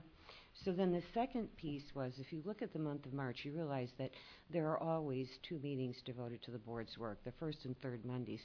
Um, we have a lot going on right now. You can see tonight, 18-point agenda, and, and we've got more things to come. So we gave up our first meeting for the good of the deliberative session so that the town and the school district could have all of its meetings in one week. Um, to that end, um, I feel the need for us to continue to have two meetings. So what I'm asking is, in addition to March 21st, which is already set, would you be willing to meet on Monday, March 14th as an additional meeting? Chris, would you be able to meet on March 14th? I'm checking my calendar now. Okay. The four of us are saying yes. I have no issue. Okay, terrific. Thank you. That's great. That helps a lot. So Thank we're you. all set on that one then. Thank you, Marge. So, Roy? uh, what is the requirement for publicly posting our meeting for Thursdays at 24 hours? It will be, right, and it'll be up tomorrow morning. It'll be the first thing that we do. All set? All right, item number 10, town's request to take ownership of sewer line servicing the Merrimack Middle School. Also in your packet is a letter addressed to the uh, chair of the school board from the town council chair, Tom Koenig. Um, And as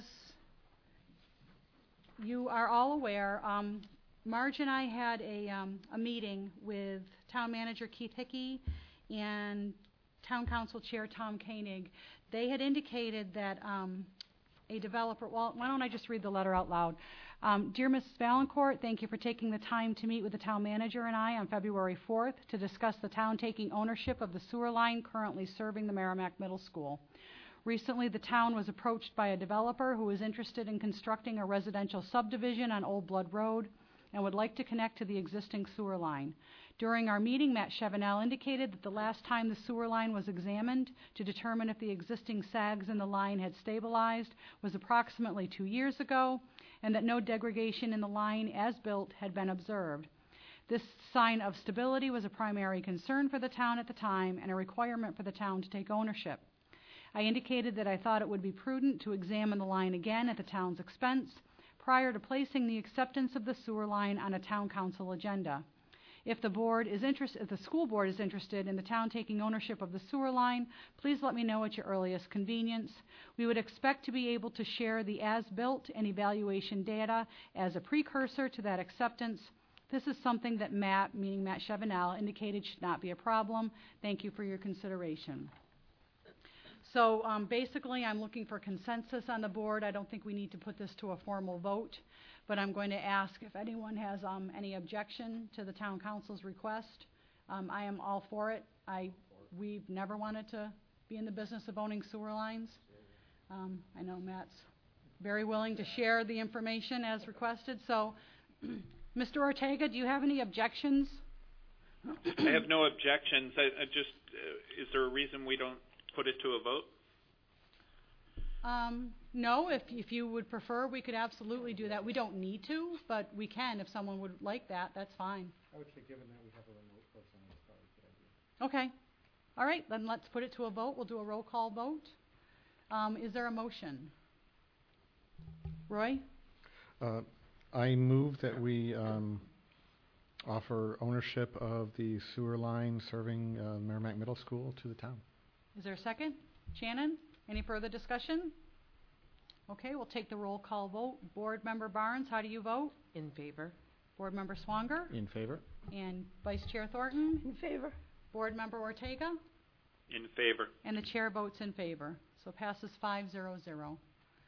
So Marge, will you communicate, please, to the um, town council chair that we've approved their request? Thank you. Item number 11, modification to the 2010-11 school calendar. Marge? Um, Given the fact that um, we have, we have taken uh, four inclement weather days, and looking at the calendar for the remainder of the year, um, I come before you tonight um, requesting that we take the teacher workshop day, which has been planned for Wednesday, March 23rd, and turn that into a school day um, for children. Um, The professional development day for educators then um, would be um, split into two parts um, of two three-hour sessions that would occur after school hours in each of the six buildings in either March, April, or May. The principals and Marco McLaughlin will work together to restructure the day because obviously something was already in place for um, the full day.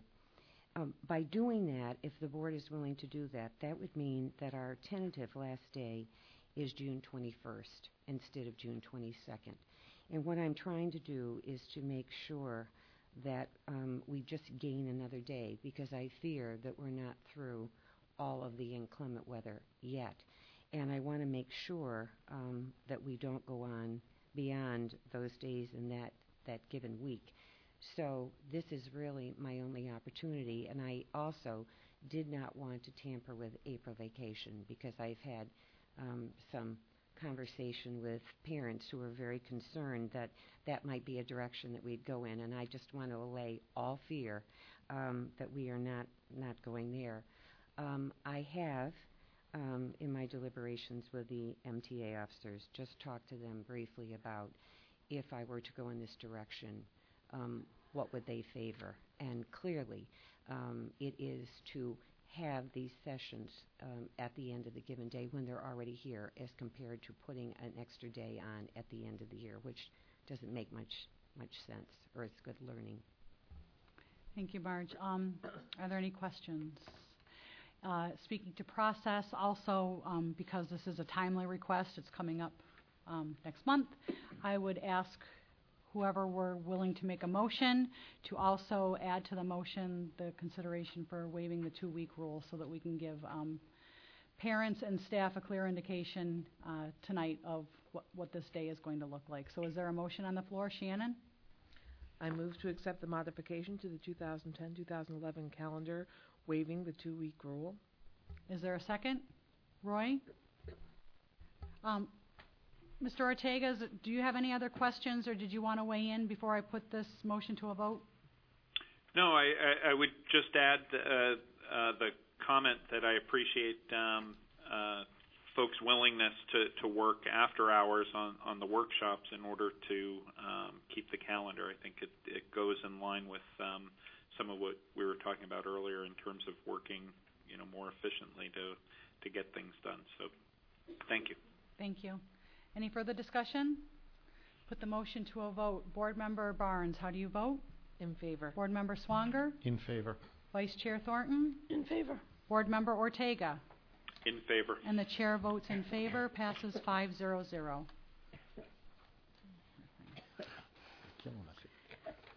Item number 12, second review of proposed school calendar for 2011 and 12. Marge? Thank you. Um, This is really uh, giving you, as Jody points out, the second review of the draft A calendar. And what I wanted to do is just to highlight three dates, because those were the dates on which um, board members had comments when I offered the calendar the first time. One of the things that I heard clearly was that if we were to keep with the half-days, that rather than try and switch day of the week or whatever, that for parents, um, it was much easier for them if we held these days on a Friday. So, in going back and talking to the leadership team, if we were to have um, one on February 24th, it would be right before uh, the intended vacation, which would help families. Um, but the other thing it would help us do is we would have that be an internal day, um, and we would have received our NECAP scores in January. So by that time, we would have had a chance to do some analysis of those scores. So we could clearly see that if we were to use that date, we'd be able to put these two things together.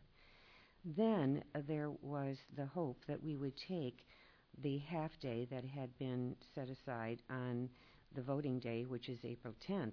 That was a half day, if you recall. And um, the thought was it might make more sense to just make a full teacher workshop day on that day. So when that happened, I went back to March 28th, which had been the designated full teacher workshop day, and turned that into a school day. So if you look at those three dates, I believe those were the only issues that you had with draft day. So what I would say for the board's deliberation when you come together now on March 14th to make a final decision about how next year would look, draft A is is perfectly put. Draft B, you have a sense of it, but it's still in flux because we don't know what that one date would be. But at least now there'll be the two um, calendars, and I'll now focus more on if we were to go to one polling site, what would four calendars look like for the outlay? But do you have any issue with what's been put forward in this second review for draft A?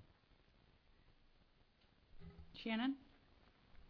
The only question I would have, and, and pull me back if I'm on the wrong date, but for January 13th, the half-day teacher workshop, with Monday being the holiday, would that be a date that we could flex? Is that the date we would consider flexing to a full day for the presidential primary? No. Um, well, y- you can't say that. Um, If we choose to make one polling station, I'm saying. Yeah, if- I, I, draft yeah. I probably, well, first of all, if, if we go to that, we probably wouldn't have half teacher workshop days. You know, we would just stay with full ones. Okay. Um, I think there is going to be so much to take care of with just making the change that we think right now that would not make best sense, you know, to do that. Um, but I see where you're going with the concept. Mhm. And I guess the other question I have, because as it's a first year freshman, freshman era question, um, how quickly does it take for us to analyze NECAP scores and, God forbid, uh, saying that the they come in January, would that give us any time to look at them if we chose to do a workshop day for, say, a presidential primary? I think um, the administration, given the fact that what we were trying to do is to look for a Friday where it made some sense to try thing, tie things together, um, the building administration just felt um, that with a month's time, if you will, that was proper. We'd give them a chance to set up um, a time to, to have it be a meaningful experience. So I was just so focused on trying to see what else I could put together um, to come up, you know, and tie it to a vacation, tie it um, to a meaningful exercise. That's as far as I went. Well, I'm very happy with this as it stands now, so thank you very much for taking that into account. Roy? Yeah, I, I just thought it was worth, instead of talking draft A and draft B, but for those uh, watching on television, the, the difference, both calendars that we're looking at have vacations that are the week after Massachusetts in February and April. So we've been on the ball for, that, for this year. Believe me, we've had that in the forefront of our minds the entire time we've been formulating this. The difference would be um, if we took on the uh, single polling place at the high school, we would have one full day teacher workshop on whatever the presidential primary day turned out to be. Currently, we're thinking that's mid February, but you know, even this week, Florida's talking about trying to jump ahead and pushing us back into January. Um, the other option is to have two half day teacher workshops, one on the Friday before Martin Luther King's birthday, the other on the Friday before vacation. So that's the only difference between the two calendars. Thank you, Roy. Chris, did you want to weigh in on the changes that the superintendent made to the proposed calendar? No, thank you, Jody. I understand what she okay. did. Thank you, Chris. So we're all set for now, Marge, on this? Okay. All right. So we already did item number 13. We're on item number 14, other. Is there any correspondence to come before the board tonight? Comments? Um, I know it's really late, and bear with me here. I'll make it brief, but I um, I feel the need to make a comment um, regarding the some of the, um, the, it's budget time, it's politics time, it's election time, and there's some buzz out there, um, with some very erroneous, incorrect information, and that disturbs me, and I need to set the record straight regarding the proposed, um, negotiated teacher's contract. And I'm hearing a lot of, um, buzz out there about, can you believe in this economic time they're giving teachers raises? Um, they're giving teachers raises, and the towns and the towns cutting um, police and fire. And unfortunately, some of these um, little political sound bites and accusations are coming from members of the town government, and that's that's what really concerns me because. Um, in my opinion, you cannot discuss any salary action without discussing health care and potential health care concessions. You just, any union contract that you negotiate, you cannot discuss one without the other. And to simply state that we're giving teachers raises um, and just say, can you believe the outrage of giving teachers raises in this economic climate? To me, that's misleading, um, it's irresponsible, it's inaccurate. So I want to make it very clear why, why I wholeheartedly support this negotiated contract. Um, and sh- for one thing, it's the right thing to do. But um, as I've stated time and time again, the, the teachers, um, the Merrimack Teachers Association was extremely receptive and understanding of what kind of economic realities we're facing. And the health care concessions they gave were of a very large magnitude. They understand what they need to do. Um, and when I talk about huge, I'm talking about close to half a million dollars for next year alone. So, um, and I've been accused of spinning the numbers. I've been accused of all kinds of things. Um, I, again, it's right out there. I know that the draft warrant article can be a little confusing to read, and I promised everyone that I will talk about it as much as I can. We're going to have a voter's guide go out there, deliberative session. We're going to be as clear as we can to explain it. Um, the total cost to taxpayers for this contract if it's approved, is $180,000. And I'm not trying to hide that. I'm not trying to spin it. That's a fact. That's the math. So what that means is if this contract fails, yes, teachers' salaries will be frozen. However, we will be paying another close to $450,000 in health care costs. So I guess you boil down to whether you want to give 445, 450, whatever the dollar amount is, thousand dollars to the health insurance companies, or whether you'd rather see $180,000 go to the teacher salaries. And as Roy has pointed out several times, um, and he pointed it out very nicely at the school budget committee, while I do believe our teachers are fairly compensated in Merrimack, our teachers are not above the average. As a matter of fact, if you compare the teachers in Merrimack, their salaries surrounding towns, we are below average. I mean, it's not dramatic, but we are still below average. So it's not like these raises, this $180,000 that we're going to be issuing, is going to um, put the Merrimack teacher's salary so far out of whack with what the market can bear. So I just, um, I'm, I'm going to talk about it to anybody who will listen. This contract is something that I, I so believe in. I believe it's the right thing for the um, school district. I believe it's the right thing for the teachers. I believe it's the right thing for the kids. And I absolutely believe that it's the right thing for the taxpayers in this town. We heard about all kinds of things we can't control in this room tonight. Well, healthcare costs are going up. I can guarantee that. And now we've got a situation where we can actually control, and the teachers win in this too because they're paying more out of pocket for their health care. So if we contain their health insurance costs, it's a benefit to them as well. It's a win-win situation. So we know health care is going to go up. Um, it, it increases just about every year. We had that one really, really bizarre year where it didn't, but then the following year it went up 20 percent. So um, that's one thing I'm pretty sure of is going to happen. So why would we not want to um, change our cost driver from a point of service plan to a lower cost HMO plan?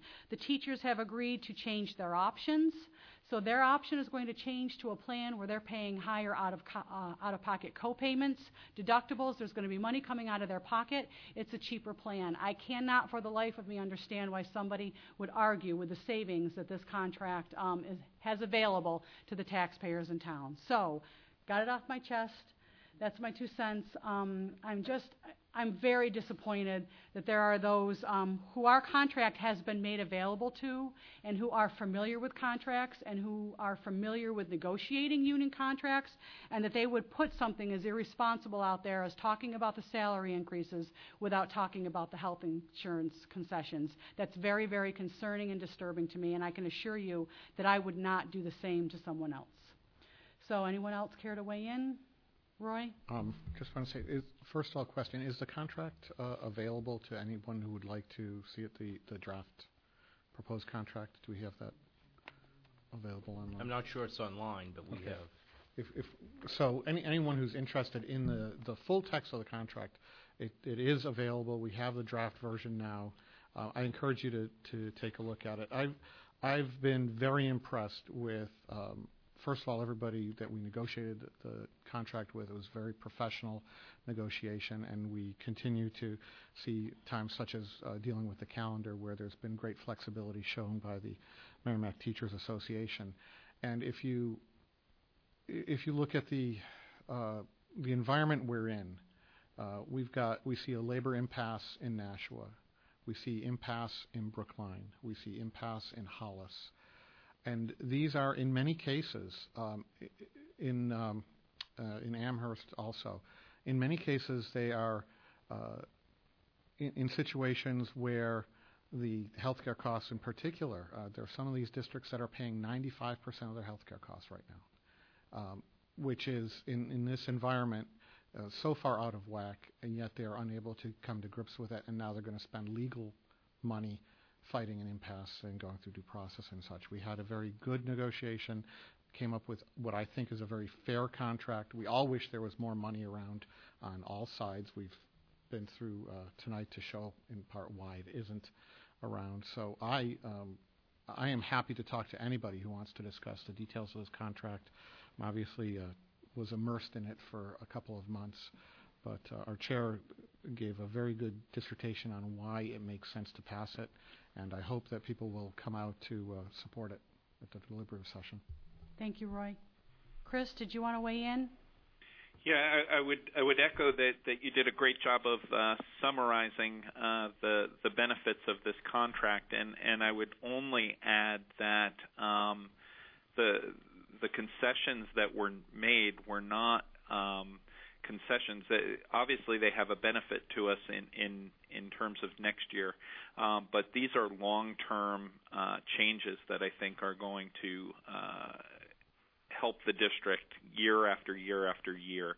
As you pointed out, are are the the line items that tend to grow, as we mentioned, are things like the pension and healthcare, where we see these these wildly swinging increases. And what we've done in terms of healthcare um, on both sides uh, of the table is um, uh, establish something that's going to control the rate of growth of, of that line for both the district um, and the employees. Um, and the bottom line is, as it relates to next year, is as you again uh, very well put it, it, it's either a five hundred thousand or roughly five hundred thousand dollar increase, or the hundred eighty thousand. And and you know, obviously, hundred eighty thousand makes much more sense than five hundred thousand. Thank you, Chris. Full, fully support the contract. Thank you. Any other comments? Seeing none, new business. Marge, I know you had something you wanted to present tonight. I do tonight. have something. Um, one of the other things that we have going on is that we're preparing um, an annual report that is passed out um, on uh, the day of voting. You might remember it comes in various colors every year. One of the things that I would like to propose doing, and, and I'm seeking the board's insight here, is that we do um, a beginning page in memoriam to Claude Levitt, who was the superintendent in Merrimack for 24 years. Remember, I talked about his passing in January. Um, normally, um, annual reports don't necessarily speak to people, but we have had them in some years where there's been a dedication to someone. And the last time we had an in memoriam was in 2003 for two long-serving teachers at Merrimack High School, Kenneth Robbins Monteith and Eugene Whittemore. Um, and um, this is how the page looks, and it's at the very beginning of the annual report. I didn't want to be assumptive, and so my question is, would any of you have a problem if we make the first page um, in memory of Claude Levitt? Chris, pretty much everybody's shaking their head no, that they wouldn't have a problem with it. Are you okay with that? Uh, I'll, I'll, I'll say I, I have no problem and think it's a wonderful idea as well. Thank you, Chris. I agree. I don't- can't think of anybody more fitting um, to have a dedication to than Claude Levitt. So, thank you, Marge. We appreciate you um, bringing that idea forward. Any other new business? Committee reports, number 16. Shannon? Uh, Grater Woods Subcommittee met on the 10th. Uh, we're not quite ready. Um, as I said, it was a target and pencil that we put together to present to the Conservation Commission. Um, unfortunately, which I think most people at home may have already heard, uh, Walter Warren had passed away, and that puts a bit of a, a mix in his uh, former department, or the Department of Economic Development as it stands today. Everyone's taking on new roles, so getting into things like mapping, et cetera, in, in, in a state of such flux. We're, it, we're just keeping an open-ended date at this point for the Conservation Commission. However, um, before presenting to the Conservation Commission, we also talked about presenting to abutters. And I think, you know, we, as a school district, technically are abutters, but um, abutters to um, residential areas as well, to show them the plan, what we've worked on, the, and that kind of thing. So there will be an invitation going out to those interested in the community in general. So uh, when we say abutters, they don't have to abut the property. They can be in the neighborhood that abuts the property. So um, like Conservation Drive, all that neighborhood will be invited, etc. Just to give them a look at the plan, what we've worked on, uh, get any feedback or response, and and before we go to the Conservation Commission, at least make sure there's outside eyes instead of just you know the eyes that see it every month to give a final input. So that's the latest with that that committee at this point. Um, yeah, Parks you. and Rec did not meet in February for lack of quorum. Roy, did you have a committee report? Um, yeah, well, Planning and Building um, Committee, we ha- uh, went before the Planning Board with the capital improvement plan and also discussed the uh, consolidated SAU sped office and uh, got unanimous approval for uh, the capital improvement plan with everything being deemed necessary and also uh, for the uh, the consolidated sped office. It was a, a very positive meeting with uh, good feedback and uh, and the Planning and Building Committee was roundly praised for the detail and thoroughness of the report. Thank you, Roy. Jen, did you have anything? Um, on Valentine's Day, I spent my evening with the School Planning and Building Committee in Roy's stead in preparation for one of the things they um, talked about was preparing for that meeting. Um, and I did watch the planning board meeting, and, and I was very pleased. Um, they were extremely complimentary of the proposal and the work that the School Planning and Building Committee had done. They said it was probably one of the most professional presentations they'd ever seen as a as a planning board. But um, at the school planning and building committee meeting that I attended, they uh, were working on the PowerPoint presentation, and they also were working on their um, message, their year-end, their annual message um, that they're going to bring forward. So gave them some input um, from the school board on their PowerPoint, and um, I know Rich is going to have it ready and run it um, run it by a few people too, just to um, make sure it's ready for prime time on March 7th. On February 8th, I also attended the Program Evaluation and Review Committee meeting, PERC, and um, the this is a very very exciting. Um, proposal for me, and I'm not going to do it justice tonight. It's late and everybody's tired. But um, Jeff Capone was there. He's our videography teacher at the high school, and um, Tom Putney, the department chair, um, was also with him, and he presented his um, proposal. And I've got a copy of the proposal. He did such a great job with the proposal. If any of you are interested in reading it, for a TV production course at the high school, and it's his intention to make use of that television um, facility that now our good friends at Merrimack TV have their um, facilities over here in Town Hall. So um, he had a very detailed description of what the course outlines um, would be that would be offered. He's planning on um, teaching these courses. I know there's a, a few other teachers at the high school, Trace Sleeper, and I thought there's someone else too that helps with some of the videography Moynihan courses. Cooney. And Jan Moynihan Cooney does some of that. So, um, but he's basically got uh, programs, television production. Then he's got um, a media program expansion proposal for 2012 and beyond.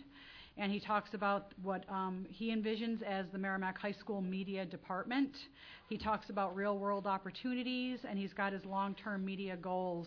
And he's also going to be offering um, some of these courses as um, honors courses honors level courses. So um, some really great ideas from the high school and Jeff Capone and the videography um, department. And he, uh, some very good questions were asked about some of the specifics at the meeting. But overall, the um, committee was in complete and total support of of his proposal. So that was that. Um, any other committee reports? We are on item number seven, public comments on agenda items. We have some hardy souls still sitting here.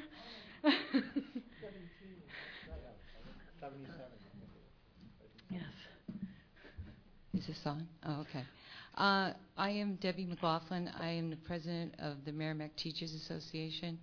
And I just wanted to say that uh, on behalf of all the teachers, we really thank you for all, all of your support that you have shown us in um, getting a new contract uh, together to put before the residents in Merrimack, and that we hope that uh, the residents will come to the deliberate se- session on Monday night, and uh, so that they can learn more about it and understand fully what it really means. And we hope that everybody will, in Merrimack will support this contract because it really is what's best for teachers and for residents, and most important, for your kids, for your students. So thank you so much for all your support. Thank you, Debbie. Any other public comment tonight?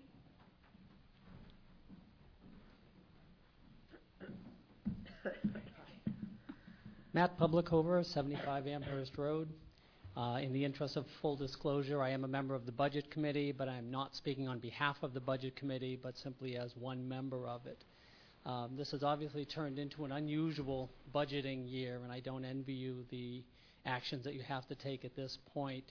Um, as you pointed out, technically the budget that gets pres presented is the Budget Committee's budget, but yet the some of the most important action that's going to be taking place over the next several days will happen outside the purview of the Budget Committee. So just to give you the two cents of one member, if I were trying to find $500,000 to cut, one of the things that I would consider, I know you were all talking about the importance of preserving the capital improvements, but one of the things I would consider would be the $200,000 for the two entrances at the two elementary schools. Whereas the other capital improvements that you're talking about are in fact needed maintenance that if they are put off will eventually have to be done or we have a legal obligation such as the asbestos eventually to take care of. The, um, the schools have existed for I believe at least 20 years in the current form and if the entrances are not modified next year they certainly won't be any worse than they are now. And in fact, if they aren't done for two years, they won't be any worse than they've been for the last 20 years. So I would say, given the fact that we are looking at the possibility of trimming um, additional staff, uh, classroom assistants, or whatever else might be on the table, I would think uh, this $200,000 should be uh, put on the table as something possible to contribute towards the 500,000. Thank you. Thank you, Matt. Any other comments? We will sign the manifest, and now I have to take a roll call vote to adjourn. Is that correct, Marge? Should. So I will entertain a motion to adjourn, made by Roy, seconded by Shannon. Now we're going to do a roll call vote. Board Member Barnes, how do you vote? Wicked in favor. Board Member Swanger? In favor. Vice Chair Thornton? In favor. Board Member Ortega? Opposed? No, I'm kidding. in favor. Yeah, you're Kidding, in California in a hotel room. What do you care? And the chair votes in favor. Motion passes 500. Thank you very much. Thank you, Merrimack Television, tonight for the wonderful accommodations. We appreciate it. Good night.